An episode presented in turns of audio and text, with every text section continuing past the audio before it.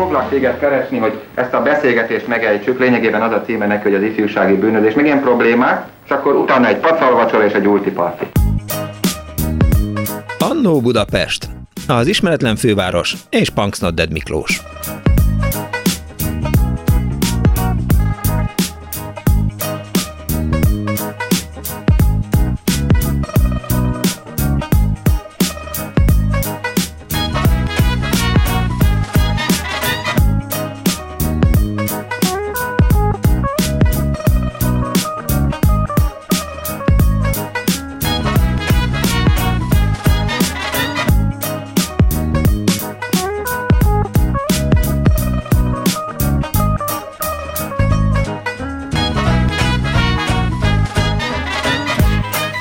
Zenekar mindig irányítja a közönséget, tehát az rendben, hogy ilyen meg olyan de hogy legyen valami egyenruhai jellege, és ezért Kemény Dániel barátom rám is szólt, mert be volt tűrve az ingem, és hát engem még betűrt ingel nem látott, de...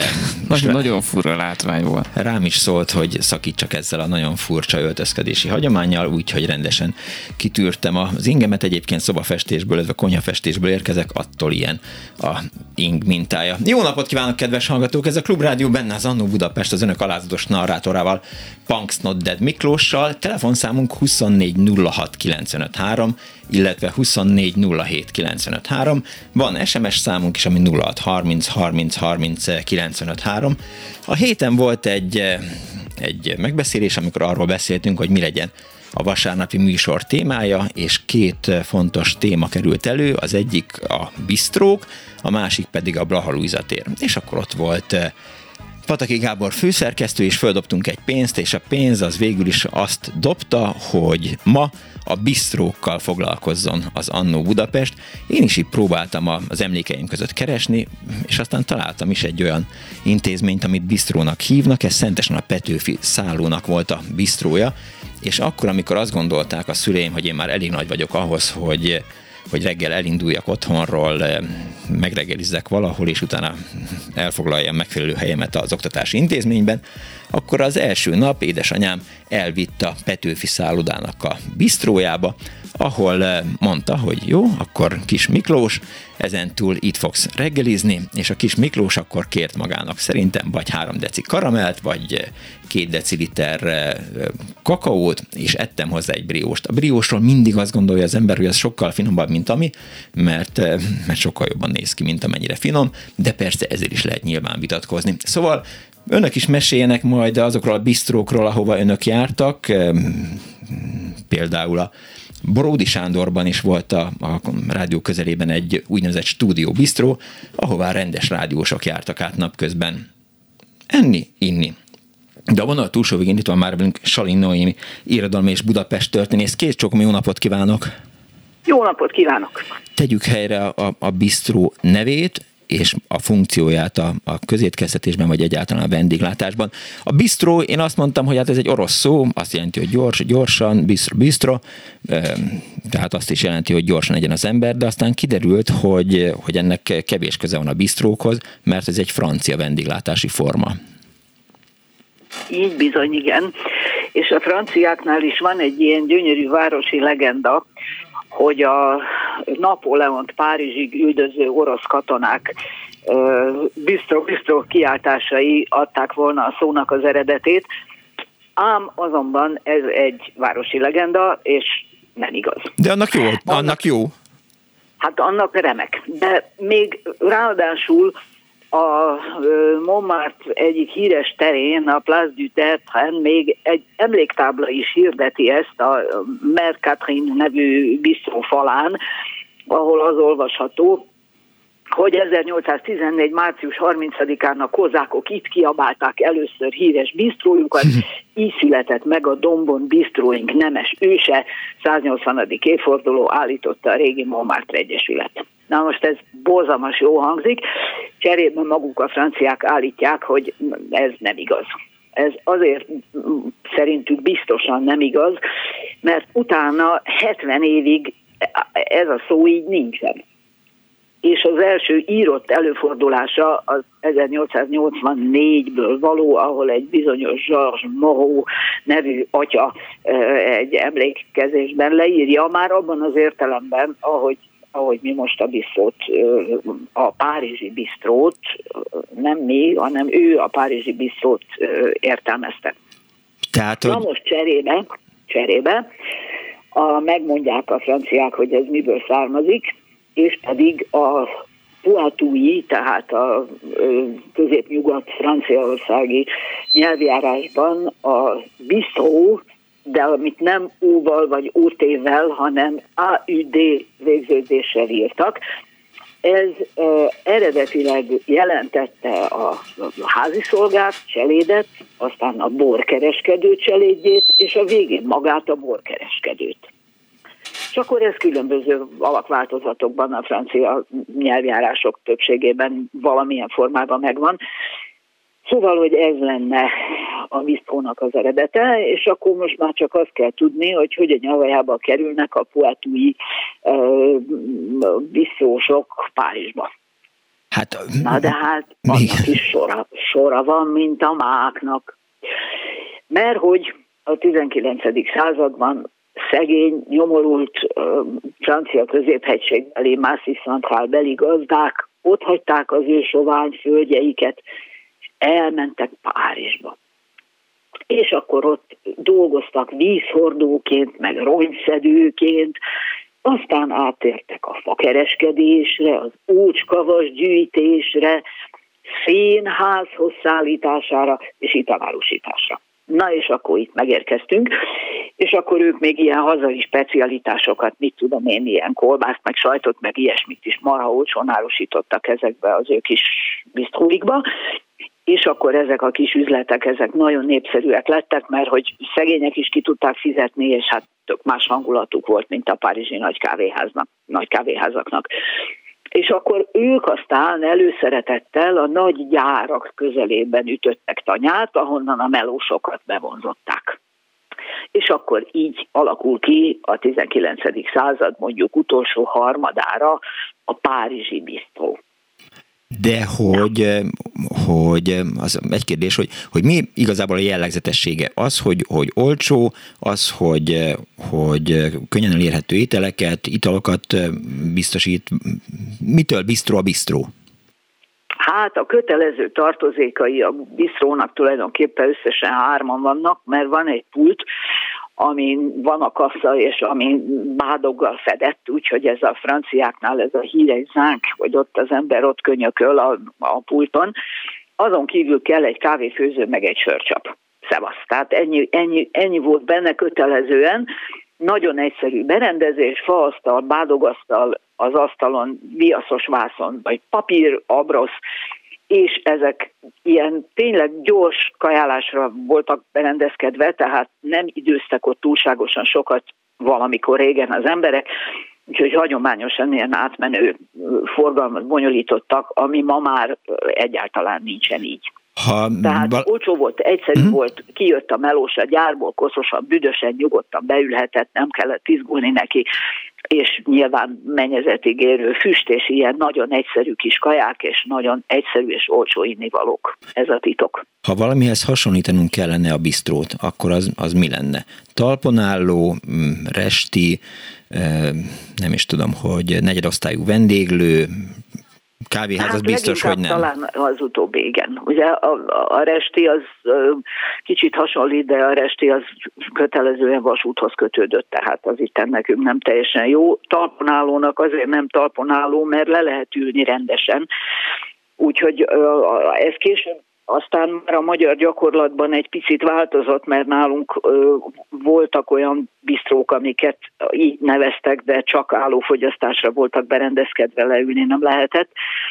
És találtam egy nagyon aranyos félmondatot egy kárpitos legénynek a párizsi úti beszámolója, ugye most az arkánumban az ember mindenféle lehetetlen dolgokba bele ütközik, és a kárpitosok lapjában egy olvasói levél, ahol a kárpitos legény Párizsról beszámol, és ő ott azt mondja, hogy az úgynevezett bistrók, melyek nálunk büfé elnevezés alatt léteznek, szinte egymás mellett virulnak. Aha, már akkor, akkor már is megvan a megoldás, hogy, hogy ez Magyarországon leginkább talán a, a büféhez hasonlított. Mennyire Igen. terjedtek el ezek mondjuk, eh, és szükségszerűen a szocialista vendéglátás, vagy vendéglátóipar részei voltak, vagy eh, felbukkantak a 900-as évek elején Magyarországon is, mint ahogy Franciaországban is működtek? Na most az nagyon érdekes, hogy a szónak a megjelenése az meglepően korai, mert igaz, hogy párizsi vonatkozásban, de már 1905-ben és 1913-ban a sajtóban ez a szó le van írva.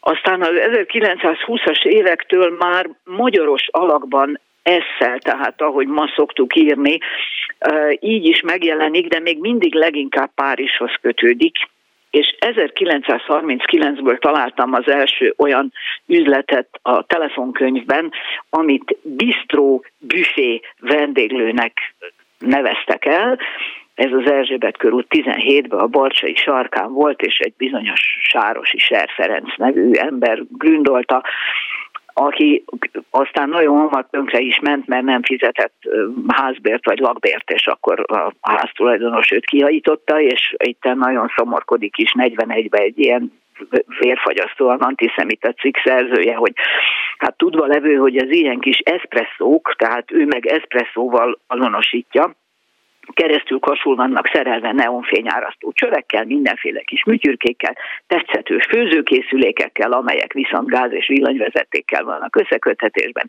és hogy emberünk egy csomó pénzt belerakott, és kirúgta most őt a gonosz zsidóház tulajdonos, és ez borzasztó, de ez nem volt egy ilyen ártatlan bárány ez a figura, mert 44-ben úgy lecsukják liszthamisításért őt, akkor már tésztagyárosként, mint a vihar. Tehát az első mondom, amit én találtam, az 939, aztán 49-ben nyit egy hölgy egy bistró kávészalont a Váci utca sarkán, a, ott az Irányi utcánál, és akkor 1958 azt hiszem a nagy áttörés, mert akkor a brüsszeli világkiállítás tapasztalatai nyomán ígéri az akkori belkereskedelmi minisztérium közészkeztetési főigazgatója, hogy italboltokból bistró jellegű új üzemegységeket szervezünk, amelyekben a vendégek ülve, önkiszolgálással, hidegkonyhai készítményeket, gyorsan fülteket, cukrászipari termékeket, eszpresszó kávét és sört kaphatnak. Még az idén két ilyen italboltot átalakítunk bistróvá.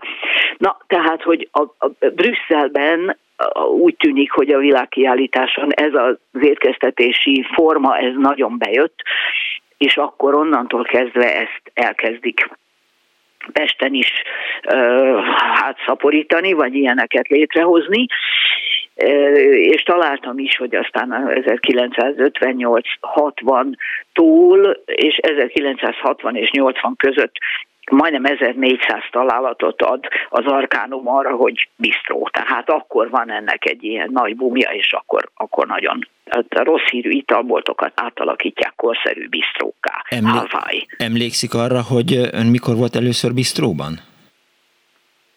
Nem, igazság szerint nem emlékszem, de amikor én gyerek voltam, ami ugye már a az önjáró gyerek az így az 1960-as évek végétől kezdődik, hogy akkor, akkor voltak ilyenek, igen. Némelyik jó volt, Szóval, hogy így lehetett kapni tényleg ilyen hidegkonyhai cuccokat, és az, annak én nagy barátja voltam, úgyhogy gimnazista koromban például nagyon sokat jártunk a Zöldfába. Én a Szilágyi Erzsébet gimnáziumba jártam, és ott volt a sarkon a Zöldfa, de azt nem bistrónak, hanem büfének hívták de nem tudnék igazából különbséget tenni a kettő között, szóval ez egy ilyen névhasználati bizonytalanság. Hát mint eh, itt volt egy kis eh, eszmecsere tegnap reggel arról, hogy mondjuk a teivók azok bistrónak számítanak-e? Nem, hiszen a teivók teivónak számítanak, a bistróknak meg eh, bistróknak, de hogy, hogy voltak helyek, ahol leginkább teivók voltak, amin igazából ugyanazt a feladatot próbálta meg, vagy ugyanazt az igényt próbálta meg kielégíteni, mint egy bistró, csak alapvetően tejtermékekkel, de hát egész nap itt voltak, és este is lehetett még tejbe grízt tenni, vagy hidegkonyhai készítményeket, vagy... Hogyne, azt, azt én nagyon imádtam. Az egy nagyon fontos különbség volt, hogy a, a tejivókban, amelyeket egyébként hívtak tejbüfének, és nekem még a tejbisztró megnevezés is rémlik, de hogy ott nem lehetett dohányozni, csak mert ez egy ilyen szokás volt, hogy csak ott, ott nem volt ez szokás, vagy nem, nem volt ez gyakorlat, viszont a, a büfékben és a bistrókban ott, ott lehetett, és alkoholt kapni is a többségükben lehetett, míg a tejivóban ez ki volt zárva. Tehát leülök, drágám, benézek a bistróba, az nagyjából annyit jelentetett, hogy bedobok egy felest, és ráküldök még egy valami kis sört, vagy valami biztos, ami biztos. Hát igen, ugyanakkor viszont azért ez nem volt a, a gyors lerészegedésnek egy olyan eminens terepe, mint a kocsma. Tehát a, a, a, volt meg egy kis sallang, igen. A bistróba az ember bement, és mondjuk benyomott egy rántott húsos zsömlét, és megivott hozzá egy, mit tudom én, egy nagy fröccsöt. A gyerek megevett egy rántott zsömlét, és kapott egy málna szörpöt. Tehát az, az azért nem, meg az, hogy csak ugyan egy ilyen átmenő valaminek volt ez kitalálva. És, és ha az ember rendesen be akar rúgni, vagy beszélgetni Igen. akar, akkor, vagy a kettőt kombinálni, akkor azért nem biztos, hogy a biztó volt ennek a leg, legvonzóbb Igen. helye. Most, ahogy így mondja, egy eszembe is jutott, hogy ez a Szentesi Bistró is ráadásul egy légtérben volt szerintem a, a kocsmával, tehát hogy lehet, hogy volt közte valami elhúzható függöny, egy ilyen vastag függöny, ami adott esetben elválaszthatta a, a bistrót a, a kocsmától, de biztos, hogy, hogy amikor az ember reggelenként ott megpróbált reggelizni, akkor látta a rendes munkásosztályt, akik éppen megisznak még valamit, mielőtt a, a gyárukba vagy a munkahelyükre indulnának. Tehát... Tolták a felest, igen, van. igen, igen. Igen. De hát minden esetre ez az, ez az 58-as definíció, amit itt nekem ez a főigazgató mondott annak idején, ebbe itt fontos kulszavak vannak, hogy ülve, hogy önkiszolgálás, hogy hidegkonyhai készítmény és gyorsan sült, hogy cukrászipari termék kávésör. Tehát mondjuk ez a, ez a kombó így együtt, ez nagyon rokoszembes, és az, hogy le lehetett ülni azért, a legtöbb helyen valahogy le lehetett ülni, ha rövid időre is, de akkor nagy kabátba. A 20 éves bistróról hallott? Hát most ezt így nem tudom, az hol is kellene tisztelnem. Én sem tudom, hogy hol van, csak Kardos Józsi, aki általában nekem mindenféle ilyen régi cikkeket halász elő az internetről, ő találta meg, a, hogy volt egy 20 éves Bistró nevű hely Budapesten, de hát nyilván lesznek olyan hallgatók, akik el fogják ezt mondani.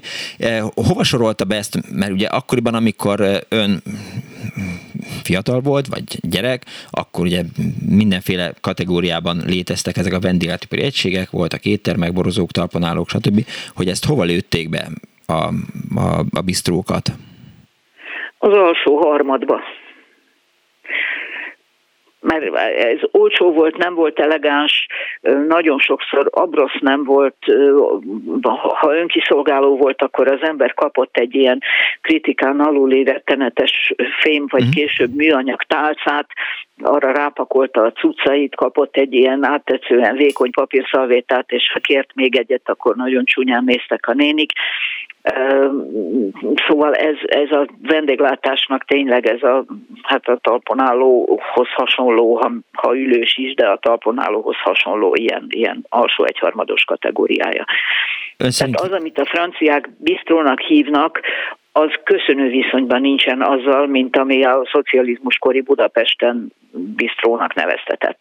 E, Franciaországban gondolom ez még működik, Magyarországról azért jobbára kikoptak, maximum menő ilyen trendi helyek nevezik el magukat bistrónak, mert hogy az jól hangzik. Hát itt lezajlott egy ilyen nagyon jelentős jelentésváltozás Bistró ügyben, mert éppen az egészen közeli múltban, a 2000-es években kezdődött, de a franciáknál is, ez a megreformált bistró, ami azt jelentette, hogy, hogy nagyon jó séfek önállósítják magukat, nyitnak egy kicsi helyet, ahol semmi faxni, semmi extra, és ott ők jó alapanyagokból, egyszerű, a franciáknál házi francia kosztot főznek, viszonylag kisebb pénzű vendégeknek, tehát azért ol, nagyon olcsónak persze nem lehet ezt nevezni, de mindenképpen jelentősen olcsóbb, mint azok az éttermek, amiket ezek a fiatal séfek ott hagytak, hogy akkor most csináljanak valami mást. Értem.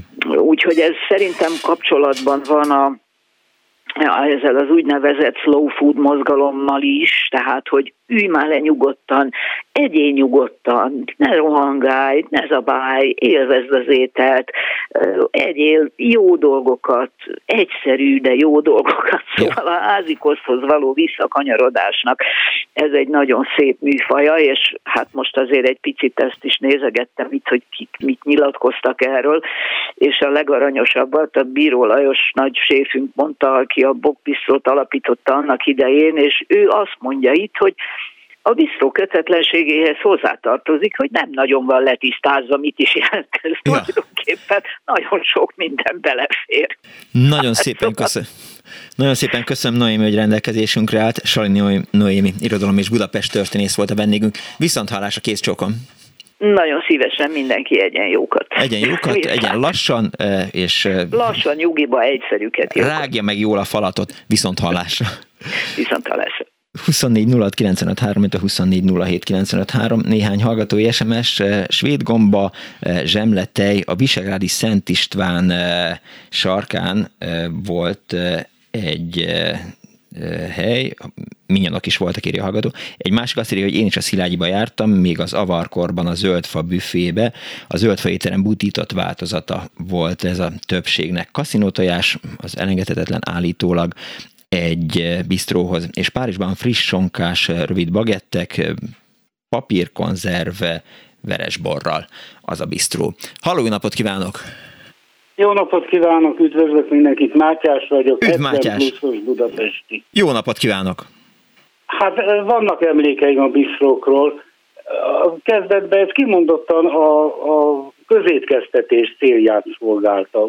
Volt egy nagyon menő, a Lordok háza, a Boráros térnél, akkor volt egy hasonló nívójú a déli pályaudvarnál, és talán a Szövetség utca és a a Rákóczi út sarkán is volt, tán fénynek hívták, vagy nem tudom, hogy ezek voltak egy ilyen kimondottan alumínium tálszás, alumínium evőeszközös meleg felszolgáló, leginkább állva elfogyasztható ételeket kínáltak. Ezekkel, ezekkel az alumínium evőeszközökhöz az az emléken fűződik, hogyha ez az amalgám tömésen lesz hozzáért, akkor ez egy borzalmas fájdalmat okozott.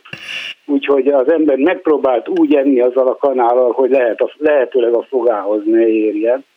Ezek voltak az olcsók. Ez, ez, ez a Lordok házában egy főzelék, az ember kedvelte a, a szakács vagy a szakácsnő, de legtöbbször inkább olyan jó megtermett főző némik voltak, jó, jó tombos asszonyok voltak, akkor egy kis szaftot is rálöttyintett 50 fillérért a főzelékre, és ha mosolyogtunk, akkor egy selszét is kaphattunk, úgyhogy egy ebéd egy diáknak, vagy egy, egy melósnak akár 10 forintból is kitel. Mátyás, emlékszik a nevükre ezeknek a bistróknak, ezek bistrók voltak?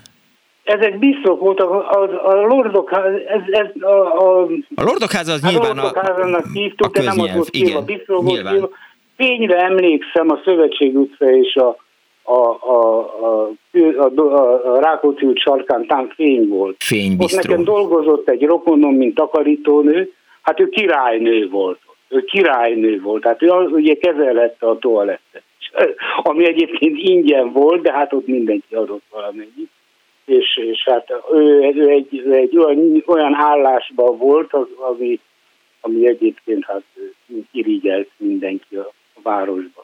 Ön... Még egy másik dolog, ami Igen? a drágább, ez a Pannonia szálló és vendéglátó vállalat a későbbiekben a bistrót kifejlesztette kimondottan luxus körülmények. Tényleg? Ilyen volt a mézes mackó, és, a, és, a, és a, például a, a mézes mackó és a jégbüfé.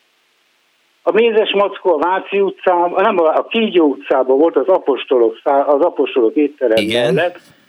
Ott a luxus hidegtálak, a luxus kaviárok, ott mindig lehetett szovjet pesgőt kapni. A legdrágább sütemények, hát a legdrágább, hát akkor azt jelentette, hogy volt 15 forint egy drága sütemény. Az sok. Egy, igen, hát az nagyon drága Az sok, az már, már nagyon drága, igen, tehát mit igen, tudom én, két volt, forint volt egy isler. Akár 80 forint is lehetett egy üveggel, ott lehetett valamennyit fogyasztani is kaviáros, vagy, vagy libamájas szendvicseket, ilyesmit, de leginkább a házhoz szállítást vállalták. Hogy Tényleg? Hideg tálak. Igen, gyönyörű hideg tálakat, legtöbbször ezüstálakon vitték ki a házakon, valódi ezüstálakon, amiket aztán később be is visszagyűjtöttek, úgyhogy ezt nem adták hozzá, és az, azok voltak a luxus biztos. Hát talán, talán ennyi. Értem. Köszönöm szépen, Mátyás, hogy hívott. Üdvözlöm Viszont hallásra. És arra biztatom természetesen a vidéki hallgatóinkat is, hogy eh, ha vidéken voltak bistrók, és ezt mindig hangsúlyozom, és több hallgató is eh, fordult hozzánk, és a Klubrádió Facebook oldalán is hozzászóltak, hogy, eh, hogy foglalkozzunk azzal, hogy milyen az annóban is legyen vidék. Ezt abszolút nyitott és nyitott falukat, nyitott kapukat döngetnek azok, akik ezt kérik, vagy erőltetik, vagy erre biztatnak bennünket, hiszen például bistrók, azok bárhol lehettek az országban, és Dániel akar valamit mondani. Csak így rákeresgéltem, hogy Igen? így a 60-as évek közepén végén milyen árfekvéssel mehettek ezek a helyek, és azt olvastam, van itt egy korabeli, nyilván korabeli feljegyzés, hogy ezek kifejezetten volt, hogy drágának is számítottak. Mint ahogy Mátyás mondta. Igen, tehát itt például nem tudom, így megnéztem néhány étel árát, egy sült virsli burgonyával 11,40, a főtt virsli mustárral 9,40, a hagymás rostejésért 11,50, tejfeles sóskáért üresen 3,20-at kértek el. De várjál, a rizses hús és a sertés pörkölt gaduskával egyaránt 10-20. Hol voltak ezek a helyek, vagy hol néztek? A Lordok házára kerestem rá, Igen? amit egyébként népbüfé néven hivatkozik a szerző, de még írt itt egy pár helyről, mely nincs előttem. Gülbaba például, ami a Mártirok útján volt, hm. vagy a Marx téri tejvendéglő amiket itt sorolt Na, ezekből ezzel, a merítés. Ezzel már, már is bedobtál néhány helyet, ahol nyilván a hallgatóink is jártak, ettek ott, vagy ittak, vagy dohányoztak. És Rákóczi, tényleg... Berlin, modern, ilyeneket említ még. És milyen jó azt hát, hogy 2021-ben azért mennyire idegen már, amikor eh, meséli Sali Noémi, hogy el lehetett fújni egy pár cigarettát, eh, miközben az ember ott üldögélt, és eh, evett meg, meg, megivott valami italt, ami mára már... De ma, ma, hogyha meg akarod tenni, akkor még az italodat se viheted magaddal ugye ki. Nem. Jó eséllyel a nem, helyről. Ki, ma ki. Ma meg a helybe 20, sem hetsz bele. 24 07 95 3, de 24 06 95 3. Halló, jó napot kívánok! Jó napot kívánok, Völgyi Márta vagyok. Kész csók Márta. Nagyon örülök, hogy Szali Noémit megszólaltatták, mert amit ő kultúrtörténetből nem tud, az nem is létezik. Tehát nagy élvezettel hallgattam az előadását. Bocsánat Márta, hogy félbeszakítom, várjon. És felidéződik az a hely, Igen. amiről beszélni fogok, mert ő is lakott egy időben ugyanabban a házban, ahol én, a Rákóczi uh-huh. út 11-ben, a 8. kerületben, és itt a Rákóczi úton volt még a bistró előtt egy kerthelyiség, amit ma Marikának hívtak. Ezt a kerthelyiséget a Rákóczi út 15-ben megszüntették, viszont a Rákóczi úti fronton nyílt egy Marika nevű bistró.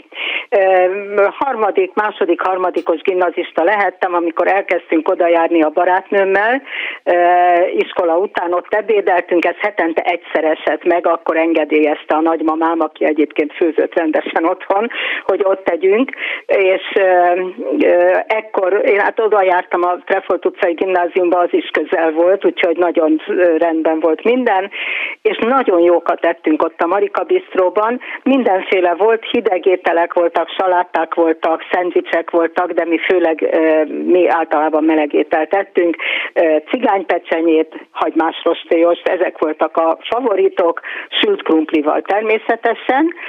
Hát inni már nem ittunk hozzá semmit, mert a, ugye én ott laktam két házzal arrébb a barátnőm is a Szent Király utcában, tehát inni már hazamentünk, hogy arra ne költsünk, de nagyon élveztük ezeket az ételeket, ezeket otthon macerásabb lett volna elkészíteni, meg nem is volt olyan nagyon olcsó otthoni viszonylatban, de így egyszer egy héten ebben a Marika nevű bisztróban nagyon jókat ettünk. Nagyon sokan jártak ide, ez egy rendkívül kedvező hely volt, hát ide jártak a főiskoláról is, akkor, a, akkor még színművészeti főiskola volt ugye az Uránia Múzi épületében, ide jártak a főiskolások is, a szembeni versenyáruház eladói is ide jártak, és általában a környékről nagyon sokan. Úgyhogy mondhatom, hogy ez egy rendkívül kedvelt, népszerű uh-huh. hely volt, és árviszonylatban így a középkategóriába tartozott. Tehát mondjuk a Lordok háza és a jégbüfé közé nyugodtan be lehetett sorolni. Itt is olyan, olyan 10-12 forint körül voltak az ételek, és külön volt az adag krumpli, már nem tudom, talán 3 vagy 4 forint valahogy így. Úgyhogy egyszer egy héten ezt megengedtük magunknak. Sorba kellett állni? Igen, természetesen sorba kellett állni. Volt, amikor kifogtuk, hogy éppen kevesen voltak, például amikor nekünk hat óránk volt, és később jöttünk ki az iskolából, akkor már nem voltak olyan sokan, viszont az ételválaszték az mindig megvolt. Tehát folytonosan gyártották utána a, kifogyott ételeket. Ha korábban mentünk olyan egy óra körül, akkor bizony igen nagy tömeg volt, de hát beálltunk a sorba és kivártuk. Elég gyorsan ment, úgy emlékszem, hogy elég sok eladó is volt, tehát hosszú pult volt, és tehát kiszolgáló helyiség volt, és nem volt olyan nagyon nagy idő, hogy végigvárjuk. Egy pillanatra visszatérve még Salin Noémire, én csak nem akartam félbeszakítani, de hogy voltak olyan mondatai, amit én nagy élvezettel hallgattam, mint amikor Nagy Elek az Ínyes Mesterben eh, leír eh, akár egy ételt, akár egy, egy éttermet, akár egy, egy virslikészítést. Tehát Noém is, ahogy mondta, hogy na hát akkor most Franciaország egyik részéről ezek az emberek átmentek a másik részére, és akkor mondta, hogy, hogy kik voltak, mik voltak ezek, és akkor eszembe is jutott az Ínyes Mester szakácskönyve. Szóval, hogy a Marika, az a Rákóczi 11, az most... Rákóczi 15. Rákóczi, Rákóczi 15. Én laktam a 11-ben, és a Rákóczi 15-ben volt a Marika uh, bistró. Az most... Ha valaki, mondom, azért mondtam az előbb, hogyha valaki emlékszik rá, azelőtt bent a kapu alatt be lehetett menni, és kö, volt egy nagy kerthelyiség középen táncparkettel, kis lugassal körben. Úgy, emlék, úgy rémlik, hogy most a szlovák kultúraháza van ott abban, a, abban az épületben. És akkor ez a táncrész, ez a zenéshely megszűnt, és kint az utcafronton, a Rákóczi út 15 frontján lett ez a Marika Bistro. És mennyire kellett rohanni? Tehát amikor az ember mondjuk kikérte a hagymás rostéost, vagy a, vagy a másik ételt oda ment fel az asztalához, akkor így elbambulva ehetett, vagy hát azért ott álltak sorba, és igyekezett eh, minél előbb kijutni? Álltak sorba természetesen, de hát nézem, 16-17 éves fiatal lányok voltak, voltunk abszolút nem érdekelt, hogy ott sorban állnak, és rettentő jókat cseveréztünk ott az asztal mellett, úgyhogy nem, jó hangulata volt az egész helyiségnek, tehát nem, nem volt ott semmiféle dulakodás, vagy nem volt randalírozás. Egy nagyon kellemes, jó kis hely volt, nyugodtan le lehetett ülni, lehetett enni, senki nem zavarta a másikat, sokat, úgyhogy ez nekünk teljesen ideális volt. Egy, egy, egy diáknak való bistró volt, nem mindennapi használatra, de hetente egyszer meg lehetett fizetni. Köszönöm szépen Márta, hogy hívott bennünket. Viszont hallásra. Kész csókon, viszont hallásra. Megadom a szót kemény Dániel barátomnak. Gyárfás Endre visszaemlékezéseit olvasom továbbra is a Népszabadság archívumában. Gyárfás egyszerűen teri volt panasszal, mert a Mars téri tejvendéglőben még 35 fokos kánikulában sem kapcsolták be a ventilátort.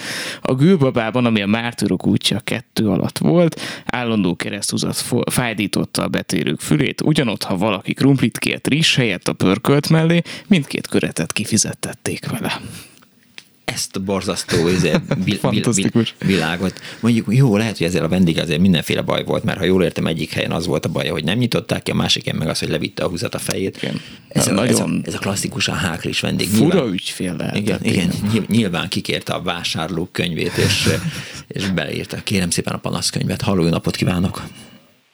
Halló! Jó Halló? napot! Jó napot! Üdvözlöm! Jó napot kívánok! Én a Basas Bistróról szeretnék néhány szót mondani. Basas Bistró? Basaréti úton volt, uh-huh. és ö, akkoriban még a 60-as évek vége fele Rusorán Peti a vízilabdás a Titi volt ott a főnök. Igen.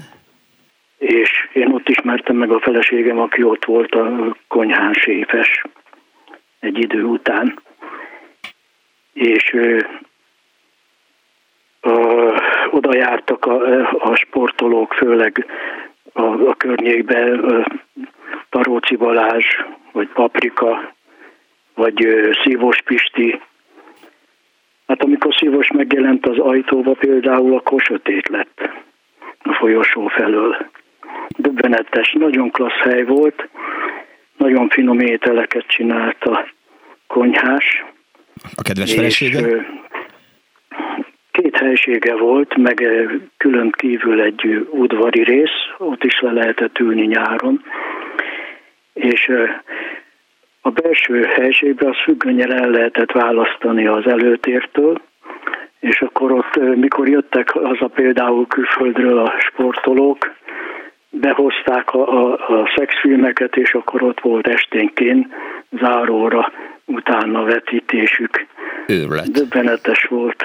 Hát nyilván, ez a Pasaréti útnak melyik részén van ott a, a teniszpályáknál, a, a Eskanyar van? A teniszpályák, ahol vannak most.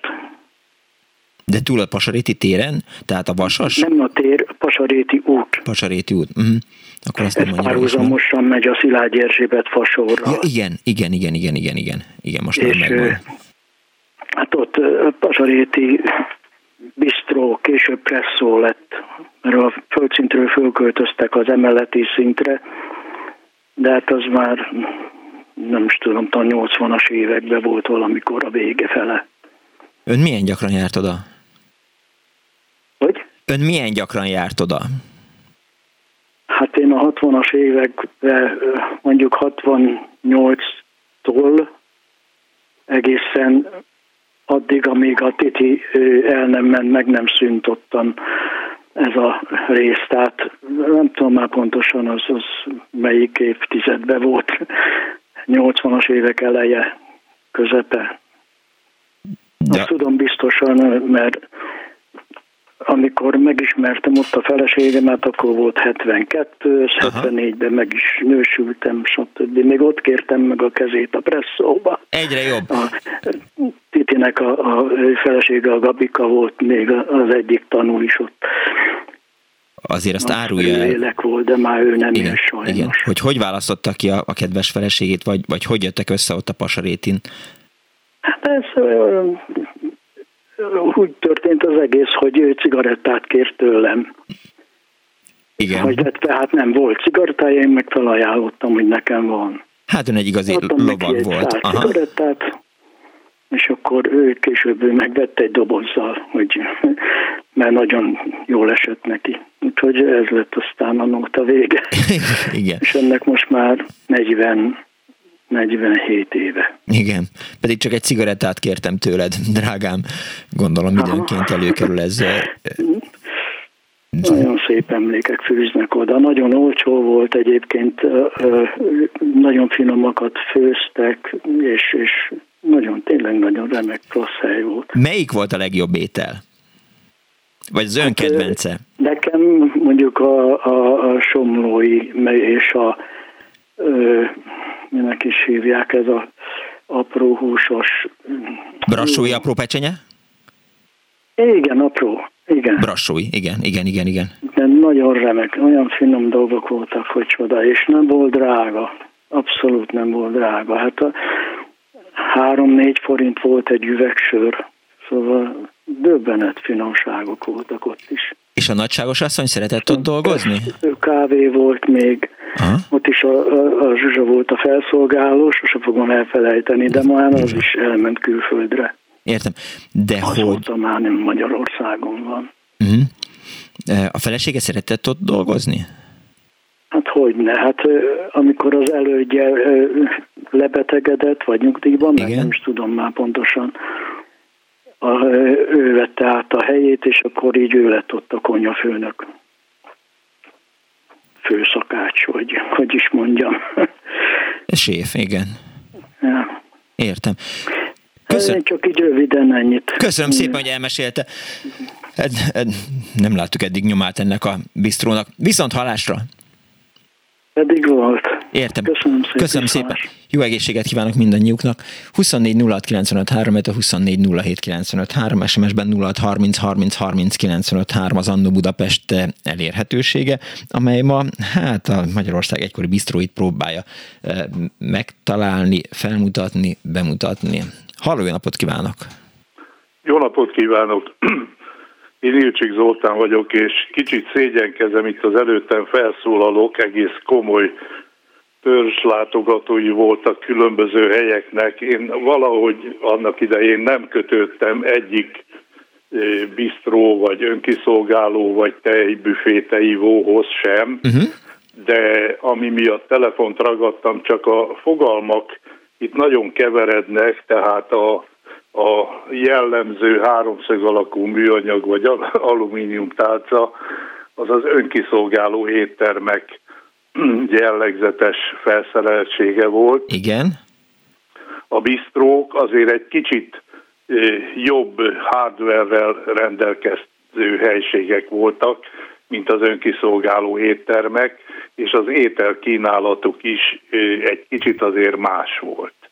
Tehát az önkiszolgáló éttermek jobban hasonlítottak egy ilyen üzemi konyha vagy diákmenza kínálatához, hát tényleg minél olcsóbban laktató ételeket lehetett ott fogyasztani.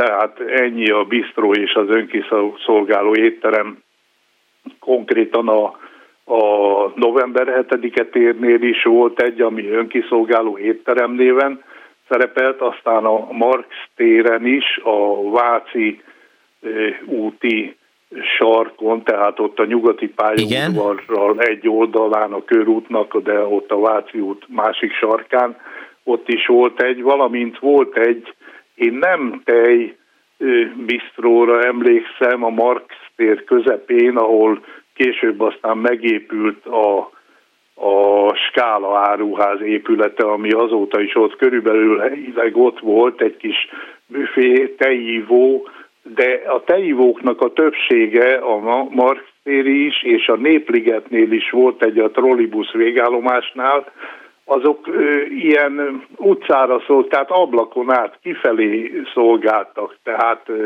ö, mint egy ilyen strandbüfé. Igen, értem.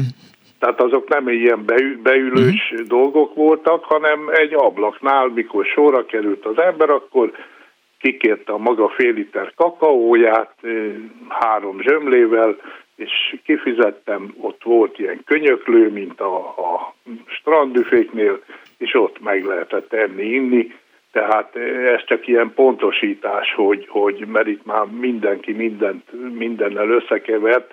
Én sehol nem tudtam se a pénztáros, se a, a Szakács néni nevét, tehát nem kötődöm különösen egyik helyen se, de sokfelé előfordultam diákkoromban, egészen a balatoni önkiszolgáló éttermek, hát azok is ugye műsor elején szó volt a, az országos érintettségéről a témának, tehát a balatoni kempingekben, vagy a kemping mellett közvetlenül is sok helyen működtek ezek az önkiszolgáló éttermek, és ott, mit tudom én, 3 forint 50 fillér a parkáp, ami a paradicsomos káposztát jelentette, és amikor az embernek a Balatonon töltött utolsó három napjára már csak annyi pénzünk volt, hogy három szelet kenyér egy üres parkáppal, az volt az ebéd.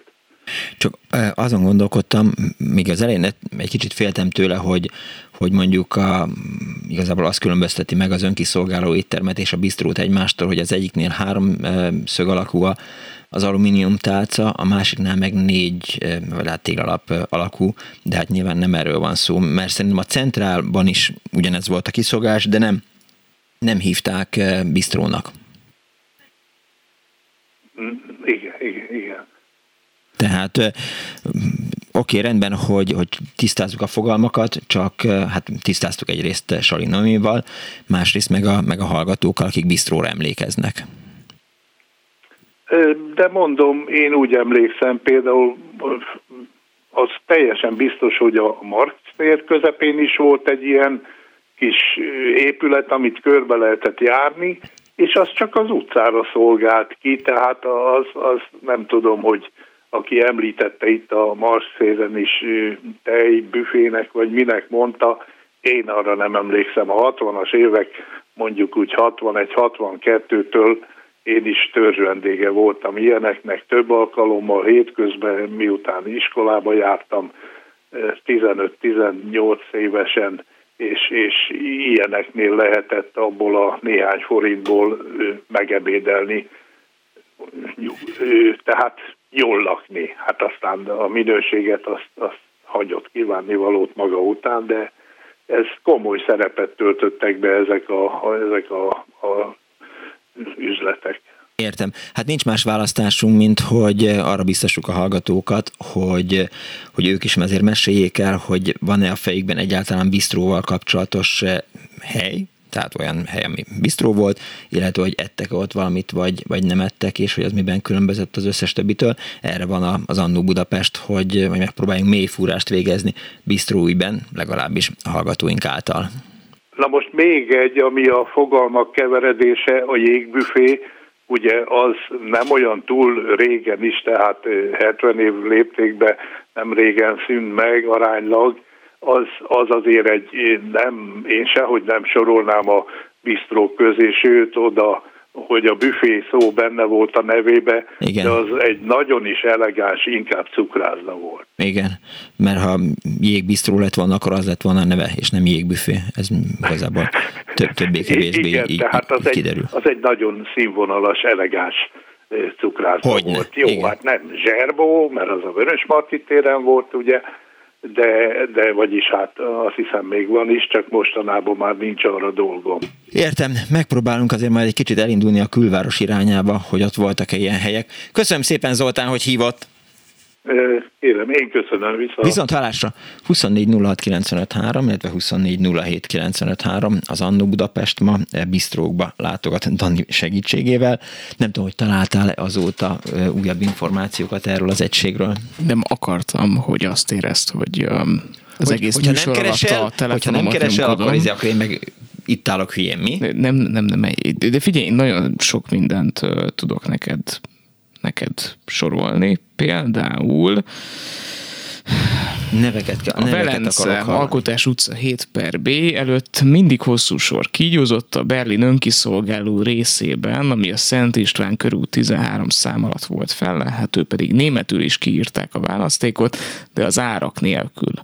Ráadásul mindenütt büdös volt, a szennyesedényt ritkán szedték le. Például azt írja a szerző, hogy a Marx téren egy ízben 32 használt tányér égtelenkedett az asztalokon, és hogy a pénztáros nők rendszeresen mellé blokkoltak. Ez nyilván gyárfás rendre szubjektív visszaemlékezése, hogy az 1967-68-as időszakra, de kell ilyen is. Igen, látod, az még nem... Én hang... viszem a pessimista vonalat, az, még, az, az még nem hangzott el a műsorban, hogy, hogy a bistrókban az ember a tálcát visszavitte, vagy ott hagyta az asztalon a maradékkal együtt. Mert ha mondjuk napsugárnak hívták azt a bistrót, ami Szegeden volt a Széchenyi tér és a, a, a Marx tér között, aztán most már Mars térnek hívják, ami úgy nézett ki, mint egy akvárium, mert ilyen hatalmas nagy üvegablakai voltak, és az, az nagyjából este 7-ig, 8-ig nyitva volt, és arra emlékszem, hogy a szegedi pankok azzal szórakoztak, hogy oda bementek, egy kicsit ízetlenkedtek, guztustalankodtak, és amikor emberek ott hagyták a zenévalójukat, mert rosszul lettek ezektől a borzalmas dolgoktól, akkor, akkor meg volt a vacsora. Akkor azt megették. Velük tartottál? Igen. Valahogy ezt magadtól kihajtod a történetből, nagyon, nagyon aranyos. Hogy... Nem, nem, olvastam róla. Halló, jó napot kívánok! Halló! Jó napot kívánok! Tessék beszélni, kedves hallgató, ön van adásban. Halló! Én hallom önt, csak önnek is meg kellene szólalnia. Halló! Jó napot, jó napot! Tihanyból hív? Halló! Elvesztettük a hallgatót. Halló?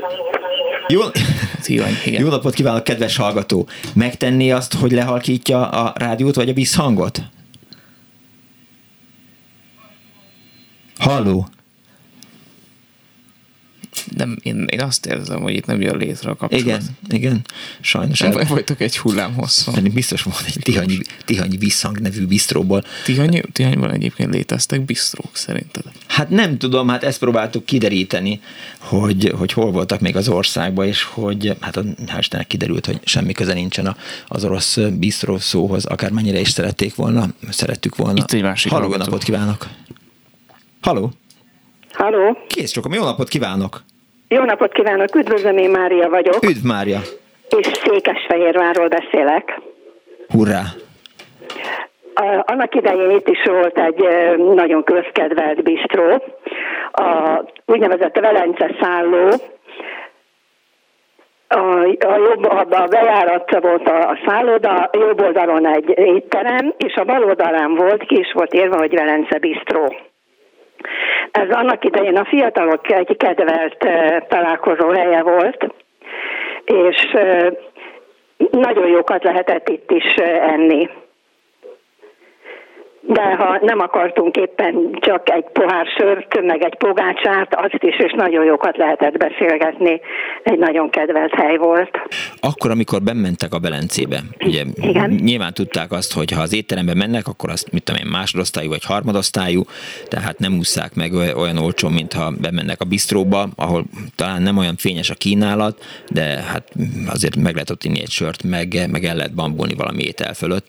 Szóval, hogy, hogy variálták, vagy, vagy mindig a bistró volt a, a fontos? Nem, az étteremben nem jártunk, fiatalok voltunk, vagy fiatal házasok, vagy haverok szólóban, nagyon jó társaság volt. Az étterem az egy olyan elegáns cigányzenés hely volt, uh-huh oda nem mentünk, viszont ez a, ez a bistró része, ez se volt egy lekattant, hiszen tényleg a, most a Hotel Magyar Király az épület megvan, ennek az, az, az másik oldal szárnyában volt, és, és nagyon jó kis hely volt, nagyon finomakat lehetett főzni, vagy enni, enni bocsánat. Mm.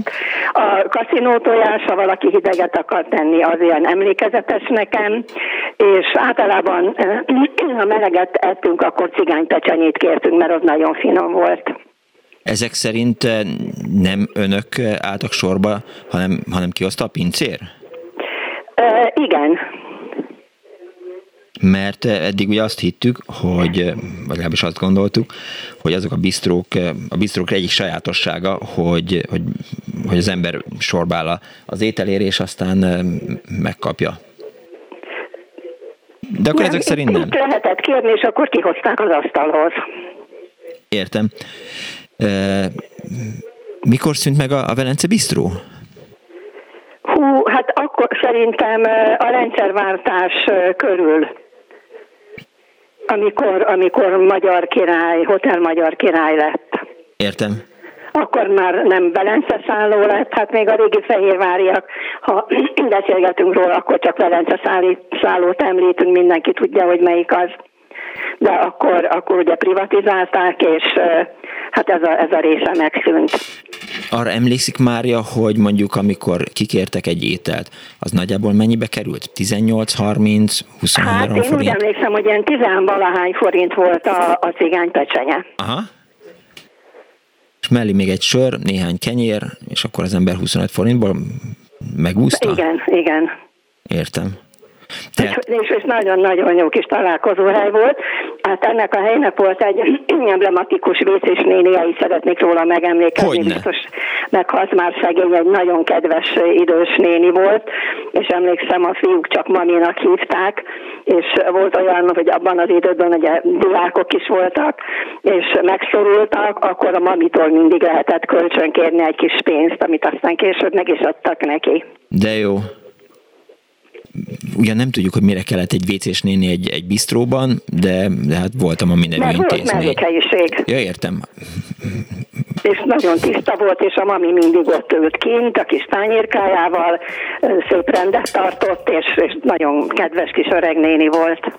Már is beje vagyunk, hogy most már tudjuk, hogy Székesfehérváron volt egy Velence Bistró, ahol volt Igen. egy mami nevű WC-s néni. Áldassék a neve. Csak ennyit szerettem Köszönöm szépen, Mária. Köszönöm szépen. Kész sokan viszont hallásra. Látod, Dániel? Nem tudom, hogy ezek a mit keresnek ebben a rádióban. Látod, ezek az apró részletek, hogy a hallgatók jól emlékeznek arra, hogy, hogy, hogy mi volt. Neked volt kedvenc WC-s néni ebben az időszakban? Nehezen kérdeztél. A, a hírek alatt gondolom. Van öt percet. bocsánat.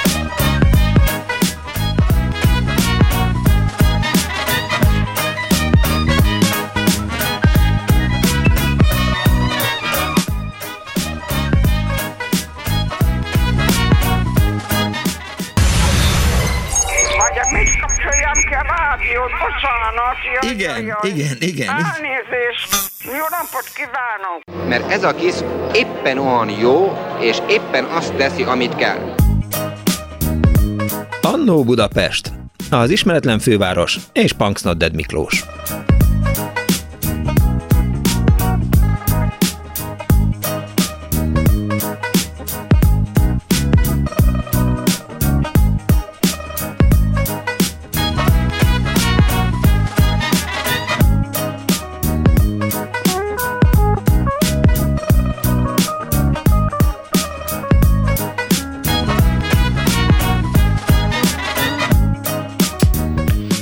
Köhögésem kiment? De beszélni akartál, úgyhogy megvártam a köhögésedet, aztán azt követően adtam szót. Nagyon kedves vagy, köszönöm szépen. Jó napot kívánok a most ébredő kedves hallgatóknak. Ez az Annó Budapest az önök alázatos narrátorával, Punksnoded Miklóssal, Kemény Dániel barátom próbálja az SMS falat eh, felépíteni, eh, Ricsovics Kinga fogadja az önök hívását, eh, a szerkesztő Árva Brigitta, és Kardos József, illetve Pálinkás Huan is nagyon sokat segített a mai műsor létrehozásában, most köszönöm meg nekik gyorsan, és arra biztatom önöket, hogy ha nincs jobb dolguk, akkor keressék meg a Facebookon az Annó Budapestet, és ha azt gondolják, hogy ezen ért, értelmes, vagy érdekes, vagy, vagy nem érdekes és nem értelmes tartalomban, akkor vagy kövessék, vagy lájkolják, mert máskülönben elaltatják. Igen, azt akartam kérek, következményekről ejtsünk szó. Elalhatják az Annó Budapestet, aztán nézhetünk milyen érdekes lesz, hogy jövő vasárnap eh, a Budapest lesz. Eh, ugye elméletileg február 14-e az az időpont, amikor egy kicsit abba kell hagynunk a FM 92.9-es megahertzen a, a sugárzást, eh, de hát ehhez azért még lesz néhány szavunk, meg lehet, hogy a bíróságnak is lesz néhány szav, ugye 9-én lesz egy bírósági tárgyalás, hát majd meglátjuk, hogy mi lesz. Minden esetre az optimizmusunk töretlen, tehát rádióműsort szeretnénk önöknek készíteni készíteni, ha rajtunk múlik. Néhány hallgatói SMS, ja, bistró eltár van itt, aki nem tudná, hogy miről szól a mai Annó Budapest. Megpróbáljuk az országban összeszedni azokat a bistrókat, ahol önök kedves hallgatók az idejüket töltötték, idejüket és a gyomrukat töltötték meg.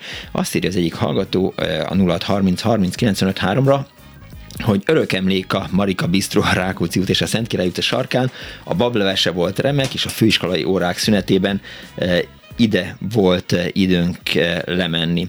A Zóna Bistro is egy jó kis hely volt a Bajcs és a Bátori sarkán. Bajcs és a Bátori sarkán. Aha, eh, az nekem már csak azt hiszem, hogy kocsmaként van meg a fejemben.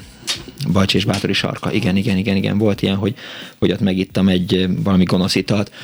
Mondja, Daniel. Csak a kép alatt, a Facebook poszt alatt jött egy ilyen kedves komment, ami a szívemhez nagyon közel áll, mert Ajaj. hogy oroszlányiak a nagyszüleim, és onnan írt valaki, hogy a, neki a Borbála bisztró van meg onnan helyből, nevét a bányász településről és a bányászok védőszentjéről kapta, a 60-as évek vége felé a maradandó élményem a flipper használata, a haverokkal persze, amíg tartott a zseppénz, és egyébként a flipper a legnagyobb királyság szerint. De 60-as években már volt flipper? Nem tudom, ezek szerint de, volt. De hülye vagyok, hiszen volt flipper öcsi.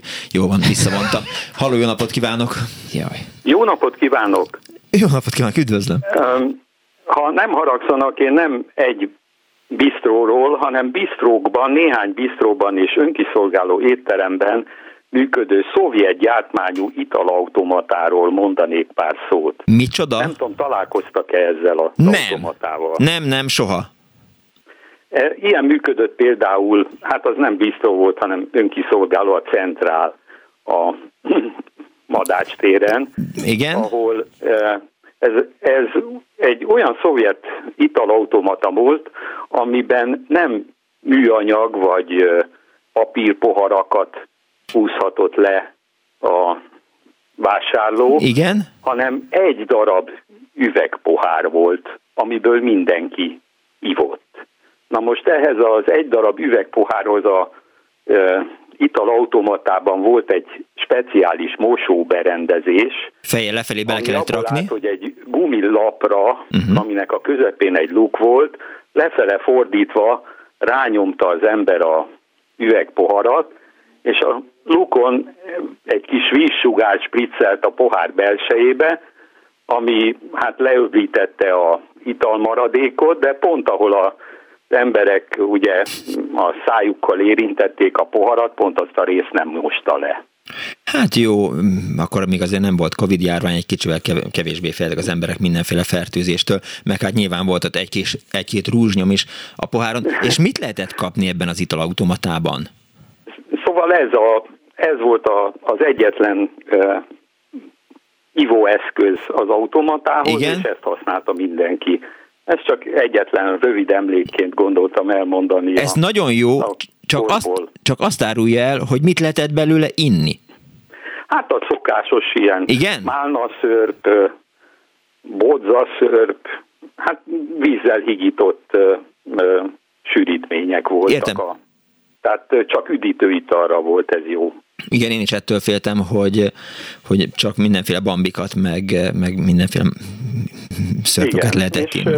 Hát ahogy az emberek megvették a, az ételt, akkor oda járultak a italautomatához, de ez csak étkezés után lehetett, ugye, mert az az egy poharat nem lehetett elvinni az asztalhoz. Ez nagyon fontos, hogy elmesélte, mert eddig ez nem hangzott el, és nem is emlékeztem már erre az italautomatára.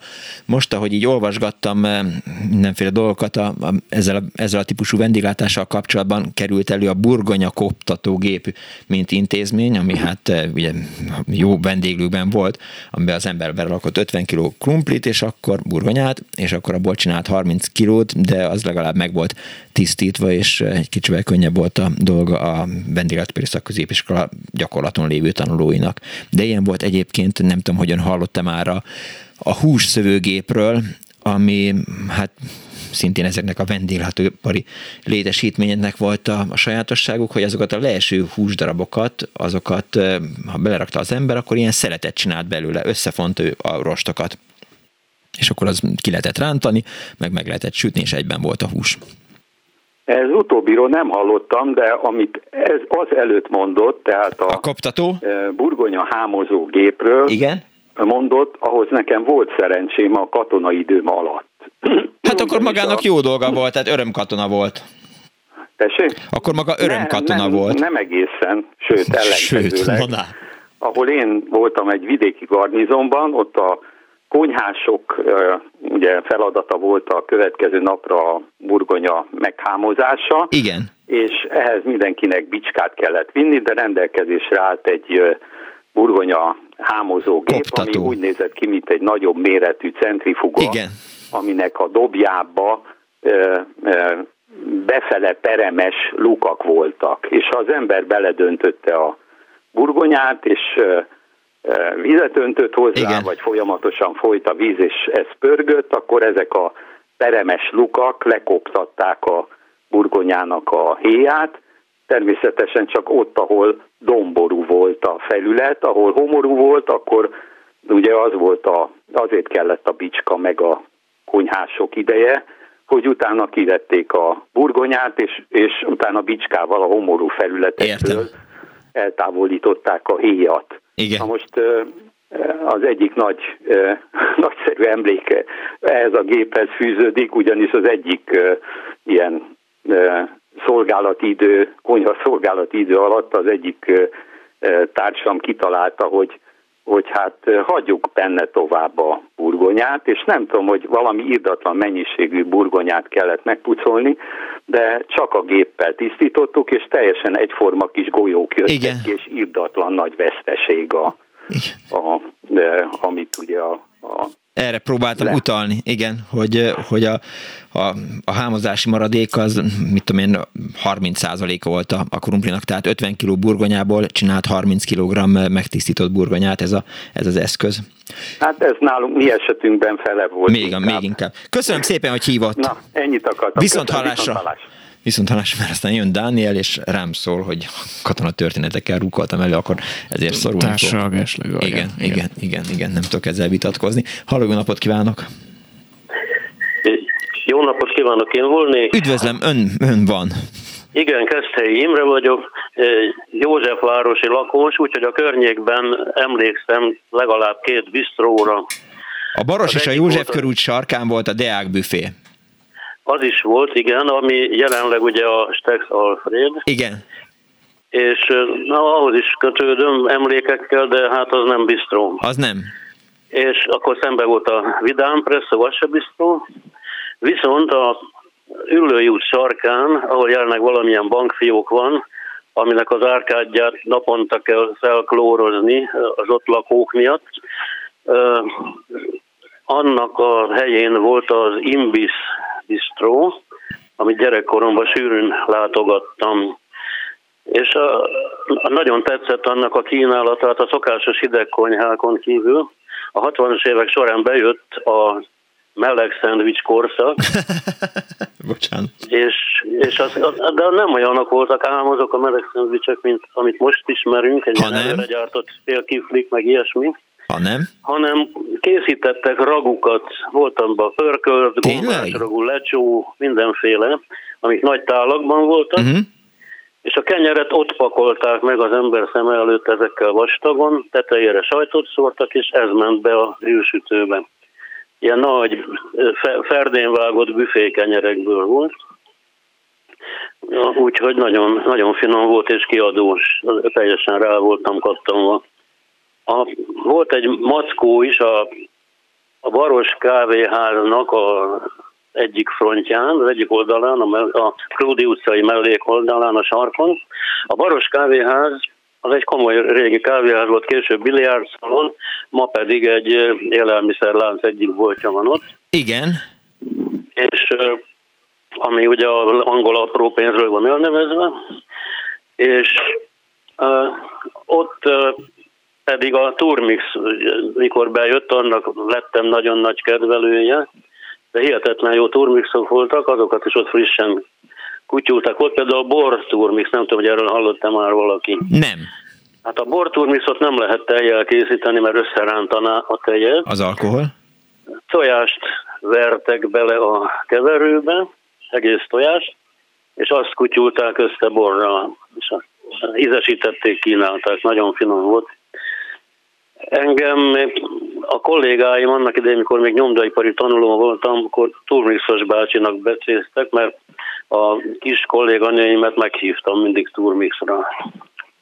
Nagyon, nagyon szép szokás ez egyébként. Gondolom banán turmixra, időnként, időnként bor turmixra, és akkor ez, ez is egy, egy bistró volt ezek szerint a Kludi és a, a körülcsárkán. mackó volt, ha nem, nem biztos, hogy mézes, Aha. mert a mézes az egy magasabb kategória volt, de mackó bistró volt. Értem. A, ami ugye a, a, a Pannonia vendéglátóhoz tartozott, tartoztak ezek a mackók.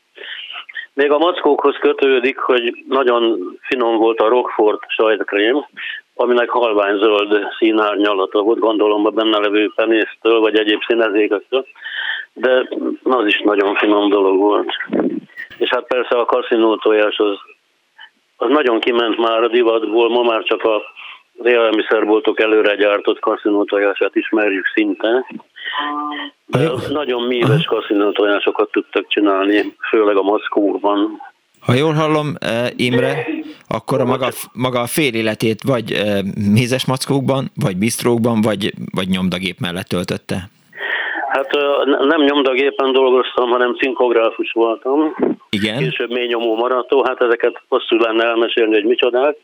Kihaltak rég ezek a szakmák. Hát és, egyszer sort kerítünk rá a ményomú maratóra. És hát azért én táncházas vagyok a kezdettől, 72-től fogva, ott is nagyon sok időt eltöltöttem. Igen. És aztán meg a Tilos Rádióban. Hát amióta oda kerültem, két, 1995 végén vendégként, 96-tól folyamatosan adáskészítőként, Hát azóta az is az életemnek egy nagyon meghatározó része. Értem. A nagyságos asszony valamit még magyaráz. Igen. Köszönöm szépen, Imre, hogy hívtál. Nagyon szívesen. Viszont hallásra, szervusz. Köszönöm, jó, jó bistrózást kívánok. Bistra, bistra. Mondjad, Dániel. Voltak már megszűnt szakmák. Igen.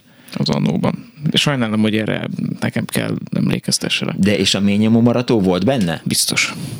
Miért, miért mondod azt, hogy biztos? Azért mondom, mert a, az Imre nyomdásznak tanult, hogyha jól, Igen. jól emlékszem. Igen. Na most én magam hoztam egy nyomdász vendéget a műsorba. És az nyilván a kezdő Imre volt? Nem, hanem egy másik barátom, mindegy, de hogy... Ja, ez nálatok így megy a rádióba, hogy benyomod a haverjadat a műsorba? Nem, ha egyáltalán nem. nem. De egyszerűen nem. Kértettek valakit a Brigivel, akinek volt egy megszűnt szakmája, nekem nem, nem, volt egy nem, nem, győ, nem győztél meg. A Mark Stériben írja a hallgató SMS-ben a nullát. Most ha... kimegyek. Jó, de akkor, akkor add ide a gombokat.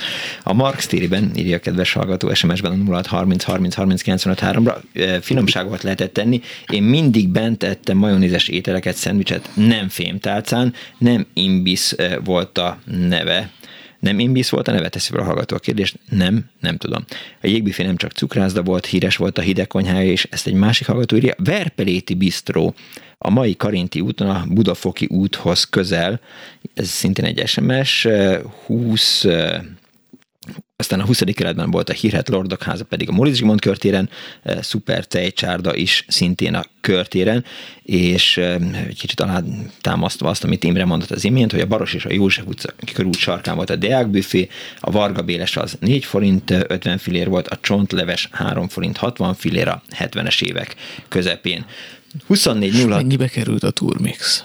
Szerintem az ilyen, ilyen két forint lehetett. Hát akkor meghívlak legközelebb egy jó turmixra. Én azt gondolom, hogy... Ha, ha hmm. gondolod, akkor elmesélem a turmixal kapcsolatos Mesélj első élményemet. turmixal kapcsolatos szentesen, első élményedet. Szentesen a központi ABC-ben Fú. ittam először turmixot, mert hogy... Eh, Valami miatt meghatározó volt, ha emlékszel igen, rá. Igen, igen, igen, Na, igen pontosan emlékszem, mert addig azt a szót sem tudtam, hogy turmix, igaz, sok egyéb más szót sem tudtam, de hogy eh, édesanyámmal bementünk vásárolni ebbe a központi ABC-be, és amikor kijöttünk, annak volt egy büféje, és ahol ki volt írva, hogy banán turmix kapható, mit tudom én, két forint. És akkor mondta, mondta az a hölgy, aki ott bent volt a pultban, korábban ez nem volt, tehát akkor indult el ez az intézmény hogy ez nagyon finom a banán turmix, és akkor fogott, mit tudom én, egy, egy banánt, és akkor azt belerakta a turmixgébe, rakott rá egy, egy csapott evőkanál porcukrot, öntött rá tejet, elindította a turmixgébet, olyat sem láttam még korábban, és aztán elkészült ez az ital.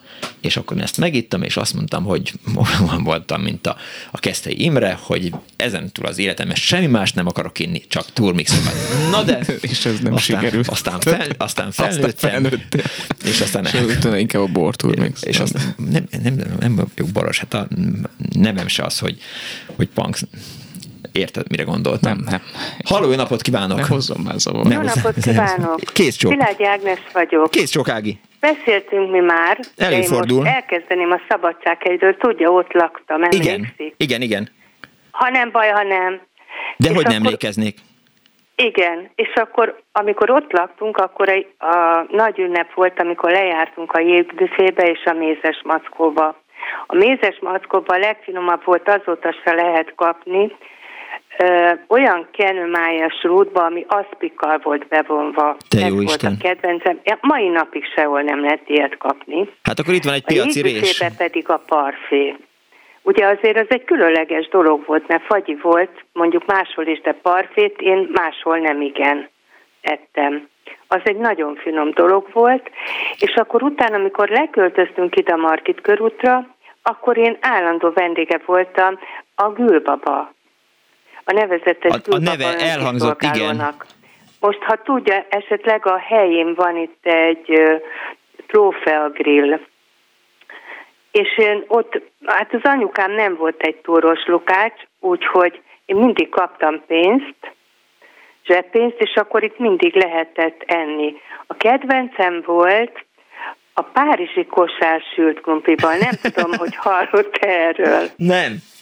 A párizsi nak nem vették le a, a bőrét, Igen. és úgy sütötték meg olajba, és akkor ilyen kosárkaként ez ja. föl pöndörödött, ez volt egyébként a legolcsó, de nagyon finom volt, sült kumplival, de jól emlékszem, 270 volt, de lehet, hogy, hogy nem, ez, ebben nem vagyok És biztos. mit raktak a kosárkába?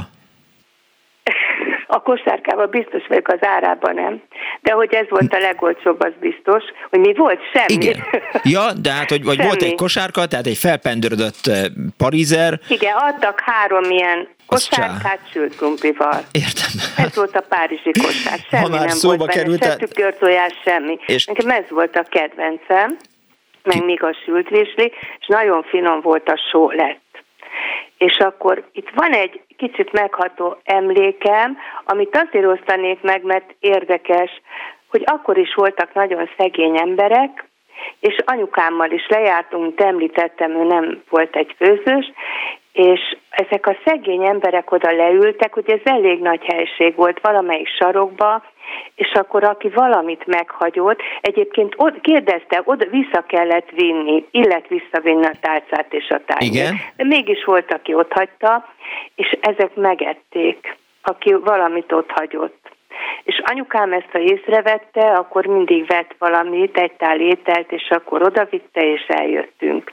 És bennem ez egy örök emlék maradt, de hogy akkor is voltak bizony ilyen szegény emberek, és ez a gülbaba, hát ezt én nagyon sajnáltam, hogy, hogy ezt megszüntették.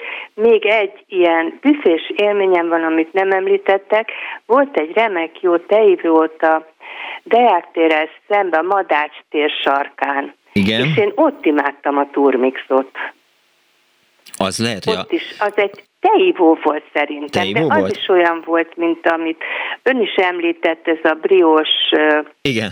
tehát inkább, inkább ilyen tejféleségek és hozzá péksütemény, de azért volt valami hideg konyha, hát ott isteni volt a turmix. És otthon maguknál, ha valaki nem tudott főzni, akkor azt, mondta rá, azt mondták rá, hogy nem, nem vagyok egy túrós lukács? Én mondom. Ja, ezt csak maga mondja. Értem. Jó, jó, jó. Csak ki. nyilván, nem, da- ezt én tehát- találtam ki. Hát én főzök 14 éves korom óta. Értem. Eh, Túrós 70 szakácskönyvből. Hát Aha. még főzök, amit tudok. Értem. Úgyhogy nem, anyukám nem tudott, amíg a nagymamám, először a keresztmamám volt itt, aztán a nagymamám, Uh-huh. amíg ők főztek, és utána tőlük, amit megtanultam, úgyhogy én olyan 14 éves korom óta főzök. Akkor további jó főzést kívánok. Köszönöm szépen, hogy hívott, hívtál. Köszönöm, én is minden jót Viszont kívánok. hallásra. Danit ne bántsa. Dehogy, dehogy, dehogy, dehogy a Dani Jó. bánt engem. Oké, rendben van. Viszont Kész, hallásra, jó, minden viszont- jót. Viszont. Nem a, nem a Dani Berra, hanem az élet. Azt írja Kakuk Sándor. Isten nem verbotta. Igen, azt írja Kakuk Sándorni a Facebook oldalunkon. 1968-ban költöztünk Zuglóba, és akkor tájt nyílt meg az Egresi út, Nagy Lajos Király út sarkán az Orient Bris, Bistro és Espresso. Középen volt a bejárat, jobbra a kávézó, fagyizó, és balra a bistro, így volt kiírva. A bistróban plétálcák voltak, és önkiszolgáló volt, nagyon jókat főztek, utána másik oldalon lehetett kávézni, fagyizni. Aztán azt írja Lilling Zoltán, hogy a centrára nagyon emlékszik, de az önkiszolgáló étterem volt, az úr által említett italautomata nem rémlik, amikor én jártam arra, akkor már valamelyik skandináv import automata lehetett, Berg talán, vagy pohár plusz vizes kancsó az asztaloknál, és azt írja még, hogy talán ebbe a kategóriába esik, vagy az egykori tejbifék vonalába inkább az egykori tanácskörút és madács tér sarkán egykor működött tejbár, amiről most itt éppen szó eh, ejtődött. Halló, jó napot kívánok! Jó napot kívánok, Erzsébet vagyok. Kész csók. Én három teivóról szeretnék beszélni. Ez az úgynevezett Madács téri, ez nem egészen a Madács téren volt, hanem az Anker köz és a Tanácskörút sarkán. Igen, Nagyon finom, valóban nagyon finom turmixot lehetett ott inni. A másik a Szondi utcában a troli megállóval szembe volt egy, egy nagyon-nagyon finom, pici, egy szobányi méretű, de nagyon finomat adtak, és az elején beszélt valaki arról, hogy arra nem emlékszik, hogy a Marx téren lett volna. Volt a mosolyalbumtól jöttünk visszafelé Igen. egy kicsit a Bajcsi Zsilinszki út felé, abba a félkörbe, ott is volt egy nagyon finom teivó. értem. Mosolyalbumot, ennyi. tényleg. Köszönöm Igen, szépen, a a, mosolyalbum oldalában. köszönöm szépen a kiigazítást. Kész csókom! Viszont hallásra. Viszont hallásra. Azt írja az egyik hallgató, hogy eh, a hölgynek üzenem, ezt megírja, hogy a nagycsarnokban, a Kiskorúton lehet eh, kapni, eh, nem mondom a nevét, a húsboltban közép középső sor, jó, hogy ússzam meg, hogy ne legyen reklám, a főbejárattól jobbra e, májpástétomat aszpikkal a tetején, tehát e, amit hiányolt Ágnes. Aztán egy másik hallgató azt írja, 19... Mi, bocs, mi az az aszpik?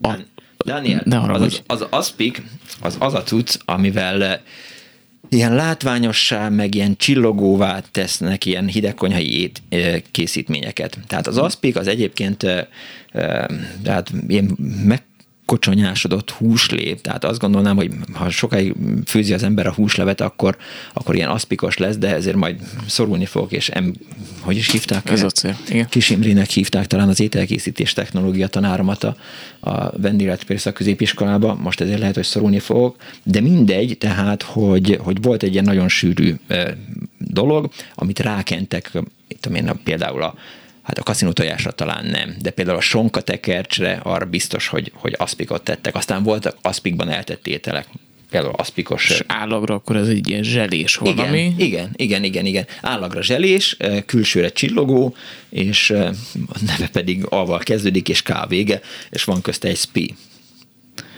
Köszönöm szépen. De, de, de, aztán, majd, de, de aztán majd jönnek a hallgatók, és de rázza a fejét Árva Brigitta, tehát rosszul határoztuk meg szerintem az aszpikot, megadjuk neki a szót. Én csak annyit akarok mondani, hogy húslevesből sose lesz aszpik. Dehogy is nem. Abból kocsonya lesz, hogyha sokáig főzöd, és utána hagyod meg dermeszteni. És bele, bele Zselatint, az aszpik, az aszpikot az zselatinból állítják. Ugye? El. Ezt a igen. szót kerestem. Különben több is timmelt. Köszönöm szépen. Köszönöm szépen. Én azért tehát, büszke vagyok rád. Tehát ülj le Miklós egyes. Vigasság. Vigasság. Azt hiszem, hogy valóban megbuktam egyszer ételkészítés technológiából. A Boros Andrissal kellett rántott sajtot készítenünk, de elfelejtettük duplán panírozni, és ezért csak egy kifolyt. panír volt, és kifolyt belőle. Jaj, Igen. jaj, jaj. Mindig ez van. Aspik egyenlő műanyag kocsonya. Köszönöm szépen a hallgatónak, ezt SMS-ben írta 0 30 30 30 95 3-ra. Hiszen megkívántam. Dehogy kívántad. Dehogy kívántad. Nem akarod tudni. Halló, jó napot kívánok! Szép jó napot! Jó napot! Aszpik. Aszpik. Lehet jelentkezni. Igen, jó. Köszi. Na, tehát itt a hölgy mondta az Ankerköz és a Bajci sarkán a, a volt. Igen. még az volt a különlegessége, hogy ott lehetett kapni egyedül Budapesten az orosz jégkrémet pohárba, az eszkimót. 2 forint 50 fillér volt. Aztán volt a Süte utca és a Bierman Károly tér sarkán. Ott is volt egy kis teívó. Én oda jártam a Süte utca iskolába, Deáktérébe. Mindig kiszöktünk a tornaterem ablakán, és oda mentünk tejet, kakaót inni egy kifliben, 2 vagy 2 forint 50 attól függ, hogy tejet vagy kakaót ittunk. Igen. Aztán itt, ja, és a, ugye ami elhangzott már, a Max téren a gomba, az teívó volt valóban, hiszen ugye ott volt a 71, 72 és 73-as a végállomása. Igen. Az éttermekről, illetve bisztrokról a Korvinban volt egy, a Lotto áruházban is volt egy, ahol hideg konyhát lehetett kapni. Ha emlékszik valakire, az éjjel-nappali közértnek a Rákóczi bejáratánál, ha bementettek jobbra, ott volt a turmixos, két forint volt a banán turmix, Aha. de szembe vele lehetett kapni hideget, de csak szendvicset. Tehát ilyen, hogy kaszinotás, meg ilyen nem, ott csak szendvicset árulták. Akkor ilyen autentikus hely volt a Szavoly, az Oktogonon, annak az alsó rész része, ahol, ahol baromi jó hideg kajákat lehetett kapni, a másik részében meg hát kicsit lehetett szeszelni. Ugyanígy működött az MK-nek az Akácsa utcai részében, ott is, ha bementél jobbra, ott volt a hideg konyha, balra meg a sör, meg a fröccs, meg az egyebek és akkor volt a, a halló. Ha bementél a körútról, Halló. akkor jobb oldalt. De az már bár volt, nem bistró. Uh-huh. Ha az Király utca felől mentél be, onnan meg az önkiszolgáló étterem volt. Tehát az volt bistró. Hát ez bistrónak, meg, meg itt már keveredik a fisza, ó, bocsánat, majd nem kimondtam, mivel, tehát bistró, hideg konyha, minden volt. Tehát itt most már nem igazán tudok én sem igazodni benne, hogy mi, mi volt. Ugye egy biztos, hogy a mézes mackó az egy hálózat volt. Igen. És annak a legjobb boltja az valóban a Kígyó utcában volt drágább is volt, mint bárhol máshol, nem két forint volt a kaszinó tojás, hanem három vagy három ötven, de avval együtt, mm, és ott lehetett kaviárt is kapni. Értem. Köszönöm szépen, hogy hívott. Nagyon szévesen. Viszont hallásra. Jó napot. Szervusztok.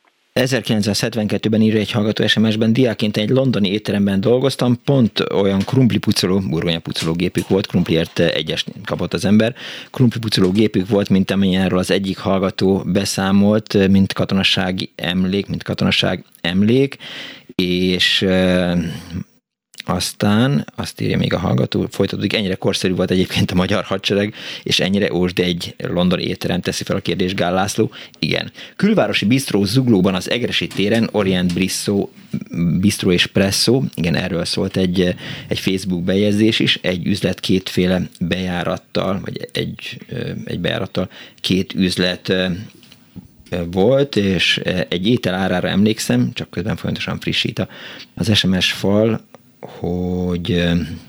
Menni fog. Igen, higgy, Daniel, higgy magadban. Daniel, ne, nem, szeretem, na jó, most nem, nem akarok megbántani, mert aztán jönnek a rajongóid, és azt fogják mondani. A klasszikus, igazi aszpik borjúcsantból készül, írta Robi, kösz szépen, Robi. Wow. És miért kap egyest az ember, hogyha azt mondja, hogy krumpli?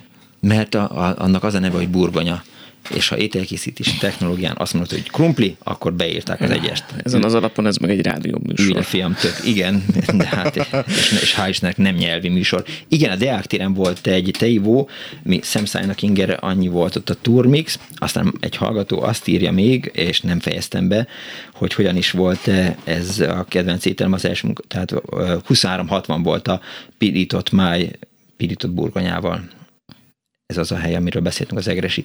Igen, egy másik hallgató azt írja, hogy csak hogy nem maradjon Budapest szégyenben, én, mint valódi budapesti lakos, Szegeden voltam diák, és 1966-tól 1970-ig nagy élmény volt, amikor a Széchenyi tér túloldalán, a virágcukrázda felől nézve, megnyílt egy tejbisztró, lehet, hogy tejbüfé volt, de ott kaptunk először elvihető kakaót, talán tejszínhabot is adtak rá, isteni túrós batyút, ott tettem friss ropogós sóskiflit, akkor még nem voltak ezek a csicsa kenyérsütödék, hosszúkás bolt volt, pár asztal a fal mögött.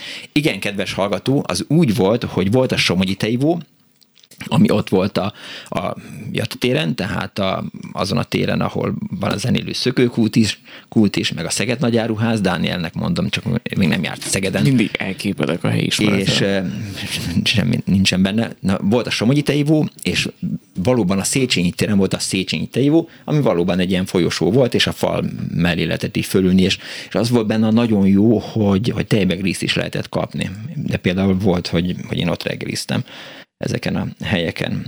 Na, még azt írja a hallgató, hogy nem, nem értek egyet, és annyira nem értek vele egyet, hogy most nem fogok elkezdeni vele vitatkozni azon, hogy, hogy mi micsoda. Amikor először jártunk bistróban, megkérdeztem, hogy mi az a furcsa, fényesen rezgő izé, mondták, hogy aspik, de mivel ennek semmi értelmét nem láttam, mindjárt ezt is megkérdeztem, jó, de az miért pik?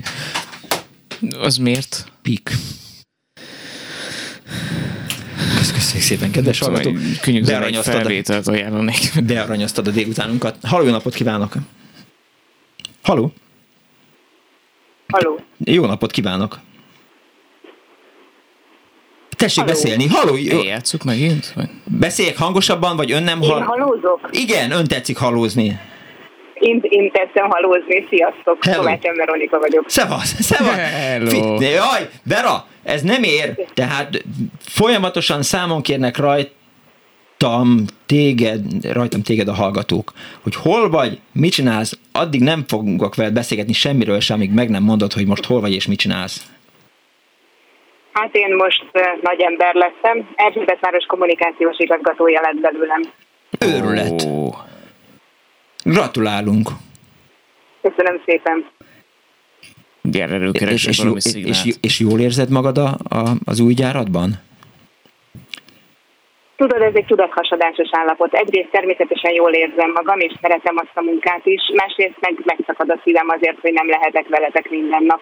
De hát. minden nap hallgatom a klubrádiót, becsület szavamra mondom, hogy most először kapcsoltam ki hosszú idő után, most is csak azért, hogy ne visszhangozzon, amikor megszólítotok. De jó, de jó. Szevasz Vera, miért hívtál bennünket? Egyrészt asztik miatt hívtalak titeket, Igen, hogy megerősítsem a Brigit, hogy húslevesből nem lesz asztik, abból kocsonya lesz. Viszont abban meg neked volt igazad, Miklós, hogy az asztik eredetileg, ha jól emlékszem, akkor marha csontból is készült, marha ennyiből egészen pontosan, És ilyes formán azért van köze a húsleveshez, tehát nem véletlen, hogy a húsleves, ha nagyon sűrűre főzik, nagyon erősre főzik, akkor valóban olyan kocsonyás, olyan aszpikos lesz a végén. De azért elég nagy baj lenne, hogyha mondjuk egy ilyen marha húslevessel vonnának be egy süteményt, mint aszpikkal, nem gondolod?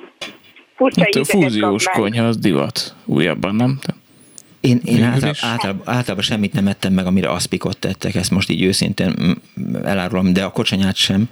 De hát ha van rá egy lehetőség, akkor biztos, hogy kifordulok azokból a konyhából, ahol, ahol kocsonyát tesznek elém, és az aszpikkel, és hát ilyen, valamiért nekem így nem tetszik az állaga, de mindenki egy, aki, akinek van hozzá kedve. Hát Miklós, kinek a pap, kinek a papni. Egyébként pedig uh, még a turmixal keltettél bennem boldog emlékeket. Lehet, hogy rosszul emlékszem, de amikor kislány voltam, akkor a Blaha téren volt egy hatalmas nagy áruházat a Fiszakban, és a, arra azt mondták anyukám még, hogy az volt az éjjel-nappal, és sose értettem, hogy az tényleg éjjel is nyitva van, és Igen. ott is volt Igen. Igen, az volt az első éjjel-nappali, sőt, az az áruház volt, az a bolt volt, élelmiszer volt, ahol először vezették be a, a vásárlói kosár, vásárlói kosár, nem, a bevásárló kosár használatát. Tehát, hogy az emberek jöhettek, mehettek a, a, a gondolák között, és levettek onnan dolgokat. Ott indult el ez a, ez, a, ez az önkiszolgáló. Ez az önkiszolgáló vásárló, vásárlói forma a Blahán, igen.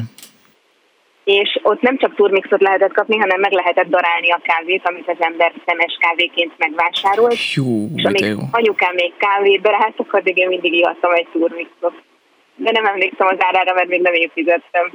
Hát, és rendes boltokban, tehát volt kávédaráló, mágdanáló és diódaráló. Az egyik az piros volt, a másik sárga volt, a harmadik kék, és mindegyiknek ilyen borzalmas hangja volt.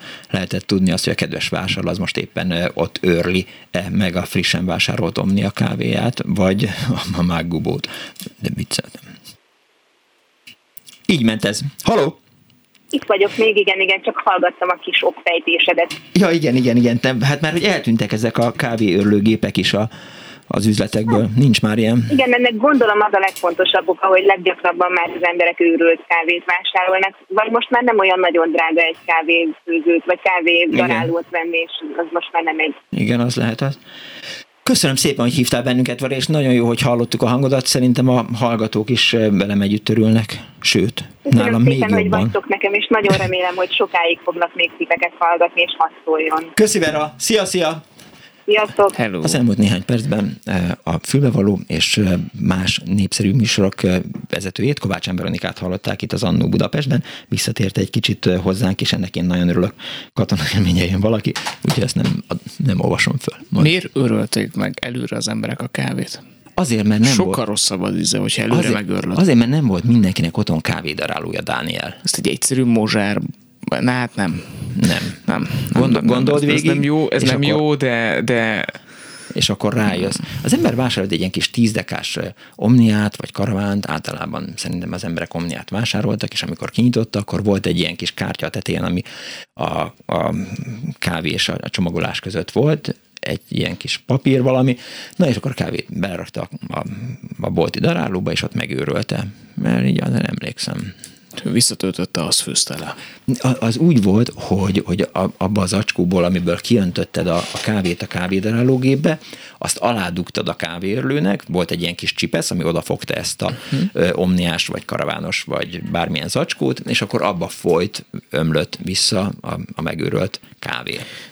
Miért nem úgy csomagolták eredet? Hát még annyi kérdés. Igen. Inkább a hallgató. Igen, a modern fiatalok kérdése a régi világgal kapcsolatban. Halló, napot kívánok! Halló! Jó napot kívánok, kész csókom! Jó napot kívánok! Én keresztúri Kata vagyok. Már többször beszéltünk. Most hallottam, hogy elhangzott a műsorba a Szent István körúti Berlin étterem. Igen. Én azért hívtam önt, mert hogy én ott dolgoztam a 80-as, 70-es évek vége, 80-as évek elején. Igen. Az étteremnek volt egy hagyományos része, meg bár, söntés, és én ahol dolgoztam, ott a hideg pult, meg a grill, az volt, meg pénztárosként is dolgoztam ott, és erről szerettem volna egy pár dolgot elmesélni, hogyha érdekli önöket. Hogy ne érdekelne? Hallgatom! Na, hát én úgy kerültem oda, hogy én könyvesboltban dolgoztam, és megkaptuk a lakást, és kellett összeszedni pénzt, és akkor bevittek engem oda másodállásba, hogy ott dolgozzam, mint kisegítő. És hát sokszor elhangzott az, azt hiszem még talán a gyárfás úrnak volt egy ilyen kifogása, amit a Dani olvasott be, hogy hát nem vitték el a tárcát, Igen. meg ilyenek. Igen, hogy 30 tárca is ott volt. Adódott, mert hogy ö, tulajdonképpen a kiszolgáló pultba dolgozók, mint én is, hát egyszerűen nem volt ideje, el kellett mosogatni a szetényt, le kellett szedni a tányért, meg mindenfélét kellett Értem. csinálni. Igen. És hát ez nem mindig fér bele, hogy ezt meg tudjuk csinálni. Aztán jött egy olyan dolog is, hogy kellett árulni, péksütemény, tejettel járult, ez, ez már későbbi időkben volt, hogy ott azon a részen kellett árulni mindenfélét. És akkor, hogyha valakinek valami hibája volt, tehát a büfékenyér helyett mást adott el, akkor az ki kellett fizetni. Tehát elég komoly konzekvenciái voltak annak, hogyha az ember nem tudta megkülönböztetni a büfékenyeret a zsűrkenyértől. Meg hát este tízig nyitva voltunk, és úgy volt, hogy ott a dohányárút is kellett árulni, de különben le, le lehetett ülni. Értem. És a vendégnek nem kellett visszavinni a tálcát, ez a, a kiszolgáló pultba dolgozóknak volt a feladata. Értem, Ezért csak... volt az, hogy hát sokszor nem vittük el, mert hát egyszerűen nem volt idő, mert olyan, mivel szembe voltunk a Vix színházzal, este tízig nyitva voltunk, uh-huh. és akkor özöllött be a nép, és akkor ott helyt kellett állni, úgyhogy ott nem volt, és őt még el is kellett mosogatnunk a tányérokat, a poharakat, meg mindent. Mi volt ott a, a legnépszerűbb étel? A rántott máj. A rántott máj. A rántott máj volt a legnépszerűbb étel a hidegkonyhán, uh-huh. krumpli salátával, azt nagyon szerették. Általában frissen is volt, de volt külön egyébként egy részleg, ahol kávét lehetett inni, meg süteményt is, de az is ugye oda tartozott mi hozzánk. Értem. Meg hát volt grillcsirke, folyamatosan volt a grillcsirke azt is kellett, ugye van, aki csak a combját kérte, van, aki a mellét kérte, és akkor hát egy idő után, mikor fölhalmozódott a sok mell, akkor azt mondták, hogy na, akkor most adjad el a, a mellét, ne a combját. Igen, és akkor eltűntek a pultról a combok, és csak mellett lehetett kapni. Igen, mindig ez van. Na, szóval mi csak a mondér becsületét akartam védeni, hogy hát nem mindig rajtunk múlott az, hogy nem tudtuk leszedni az asztalt. Teljesen értettem. De le lehetett ülni, nagyon kulturált környezet volt. Hát mivel a Berlin étteremhez tartoztunk, Igen. és ott a Berlinből kapott sört is kellett árulni, a Nyugat-Berlinből meg ott volt először mini vésli, amit úgy lehetett a kis butikba kapni külön ilyen üvegbe mini véslit. Hm. És ezt is nagyon szerették a kuncsaftok, a illetve hát a vendégek. Értem. Köszönöm szépen, hogy elmesélte ezt. Hát csak azért szóltam, mert eddig mindenki Jó hozzászólt, hogy mit történt, de arról az oldalról még senki Igen. nem szólt hozzá, hogy aki ilyen helyen dolgozott, az mit élt át. Köszönöm szépen, hogy hívott. Én is köszönöm, hogy visszahívtak, és visz mindenkinek jót, és szóljon 14 után is. Úgy lesz. Kész csók.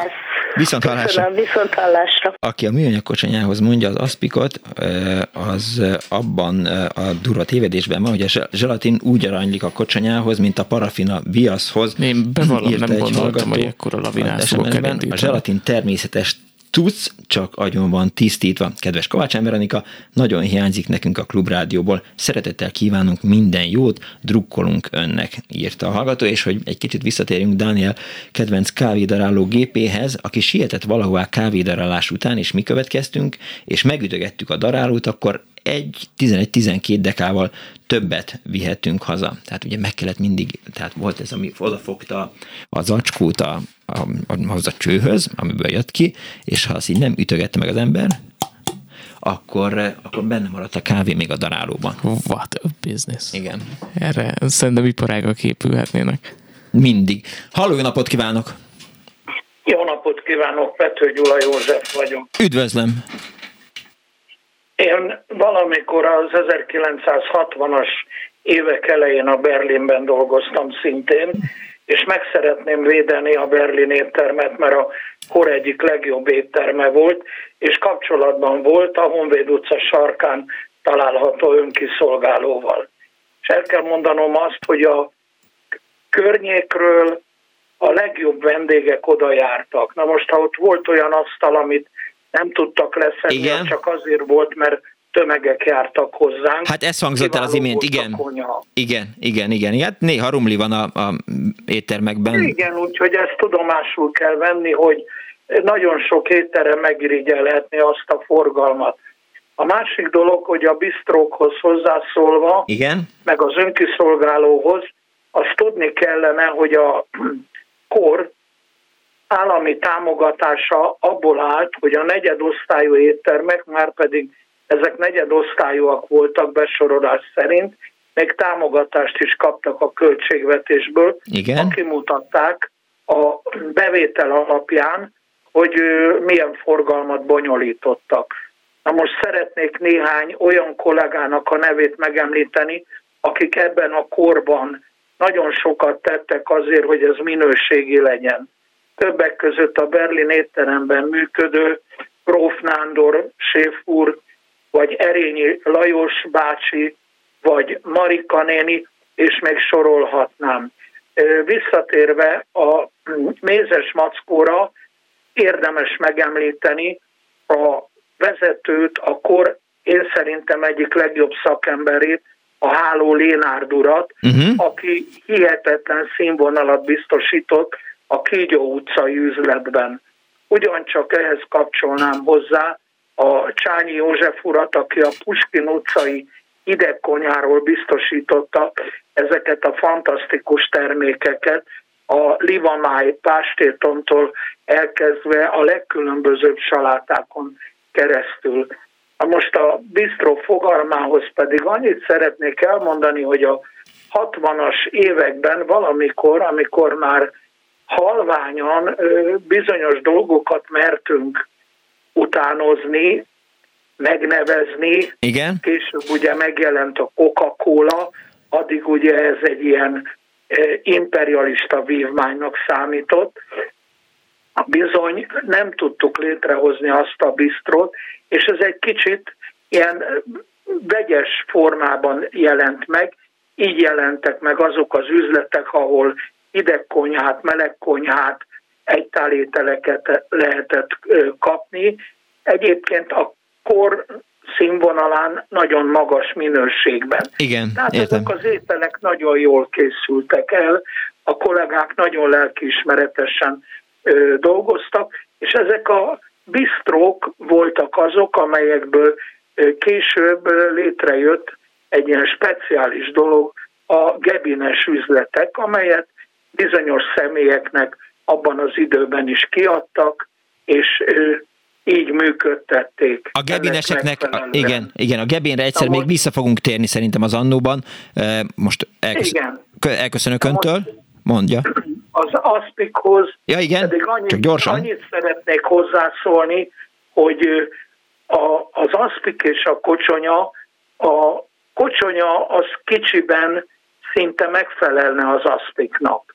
Igen, én is ettől féltem. megkapjuk ezt az úgynevezett zselatinport, vagy zselatinlapot, ezt ipari módszerekkel állítják elő, rendkívüli módon derítve, tisztítva, és mi ezt oldjuk fel Igen. elsősorban vízben, vagy valami jobb ízű csontlében, húslében. Értem. Itt is használunk egy fogalmat, amikor azt mondjuk, hogy 10-es, vagy 15-ös, vagy 20-as, azaz egy liter folyadékhoz hány deka zselatinport keverünk hozzá, és ennek megfelelően kapjuk meg ennek a szilárdságát, illetve így tudjuk felhasználni különböző módon a hideg ételek fényezésére, vagy pedig a hideg ételeknek a kimártására, amikor a, ezt a aszpikot mi temperáljuk, tehát olyan Igen. hőfokra hűtjük le, hogy a kimártott alapanyag erre rá tud már dermedni, tehát nem folyik. Igen, le. igen, igen, igen. Lesznek ilyen ételek. Köszönöm szépen, hogy hívott bennünket. Nagyon szívesen. Viszont hallásra. Köszönöm szépen. Most már Dániel barátom is mindent tud az aszpikról és a kocsonyáról. Egy, egy hallgató azt írja, hogy azért kellett... Igen, haza. Igen, mind mindig. Azért kellett kávédaráló az üzletekben, mert nem volt vákumos csomagol, vákum csomagolt őrölt kávé. Tehát oh. érte. Egy másik hallgató azt írja, hogy Fehérváron volt egy automata tejbüfé, és pléhtehénnek hívták, egyszer meghibásodott, kinyit az ablak, mögötte állt egy kötényes néni, nagy kanállal mérte a tejet 1964-ben. Halló, jó napot kívánok! Jó napot kívánok, Sajt János vagyok. Üdvözlöm, jó napot kívánok! Én is a 60-as évekről beszélnék. A Dózsa György úton, majdnem a Lehel út sarkán volt egy önkiszolgáló gyors büfé és megerősíteném, hogy nem csak a Berlinben és a Mézes Mackóban, hanem ott a Angyalföldön is kiváló, kiváló ételeket főztek. Én gimnazista voltam, oda jártam ebédelni, anyámtól kaptam naponta 10 forintot ebédre, amiből amit lehetett megspóroltam, mert ez volt a zseppénzem forrása meg lehetett 10 forintból spórolni, úgyhogy az ember jól is lakott gimnazistaként is. Amire konkrétan emlékszem, a brassói apró pecsenye az egészen csúcs minőségű volt. Mennyi volt? 8 egészen forint? Ez, ez, ha, tessék? Mennyi volt? 8 forint volt a brassói? Hát talán még annyi sem. Annyi sem. Olyannyira oda szoktunk, hogy nagyon sok hétvégi ebédet onnan oldottunk meg. Oda mentünk ételhordóval, hazavittük, és mm, tényleg egészen kiváló minőségű kaját lehetett belőle kanyarítani.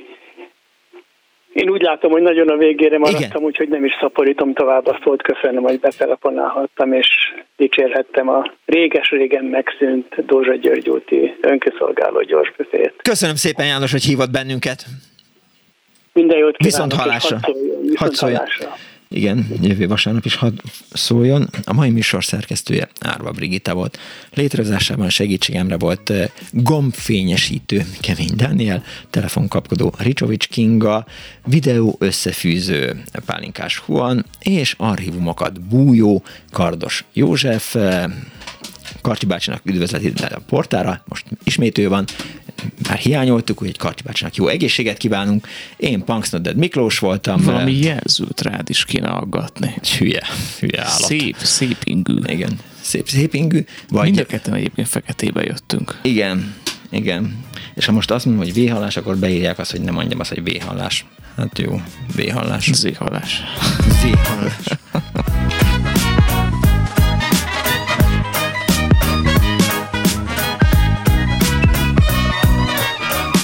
Visszatapsoltak. Szóval, amikor földudtuk a pénzt, hogy Blaha vagy Bistró legyen, akkor ugye a Bistró jött, de hát eh, nem kizárt, hogy jövő héten a Blaha Luisa térre látogat el az Annó Budapest stábja. Tehát eh, a Blahán, a Blahán ott szült meg engem az anyám olykor-olykor, ha arra haladok, még ma is gyakran könygázra fakadok. Erről fog szólni a, a jövő heti Annó, ha el nem rontom.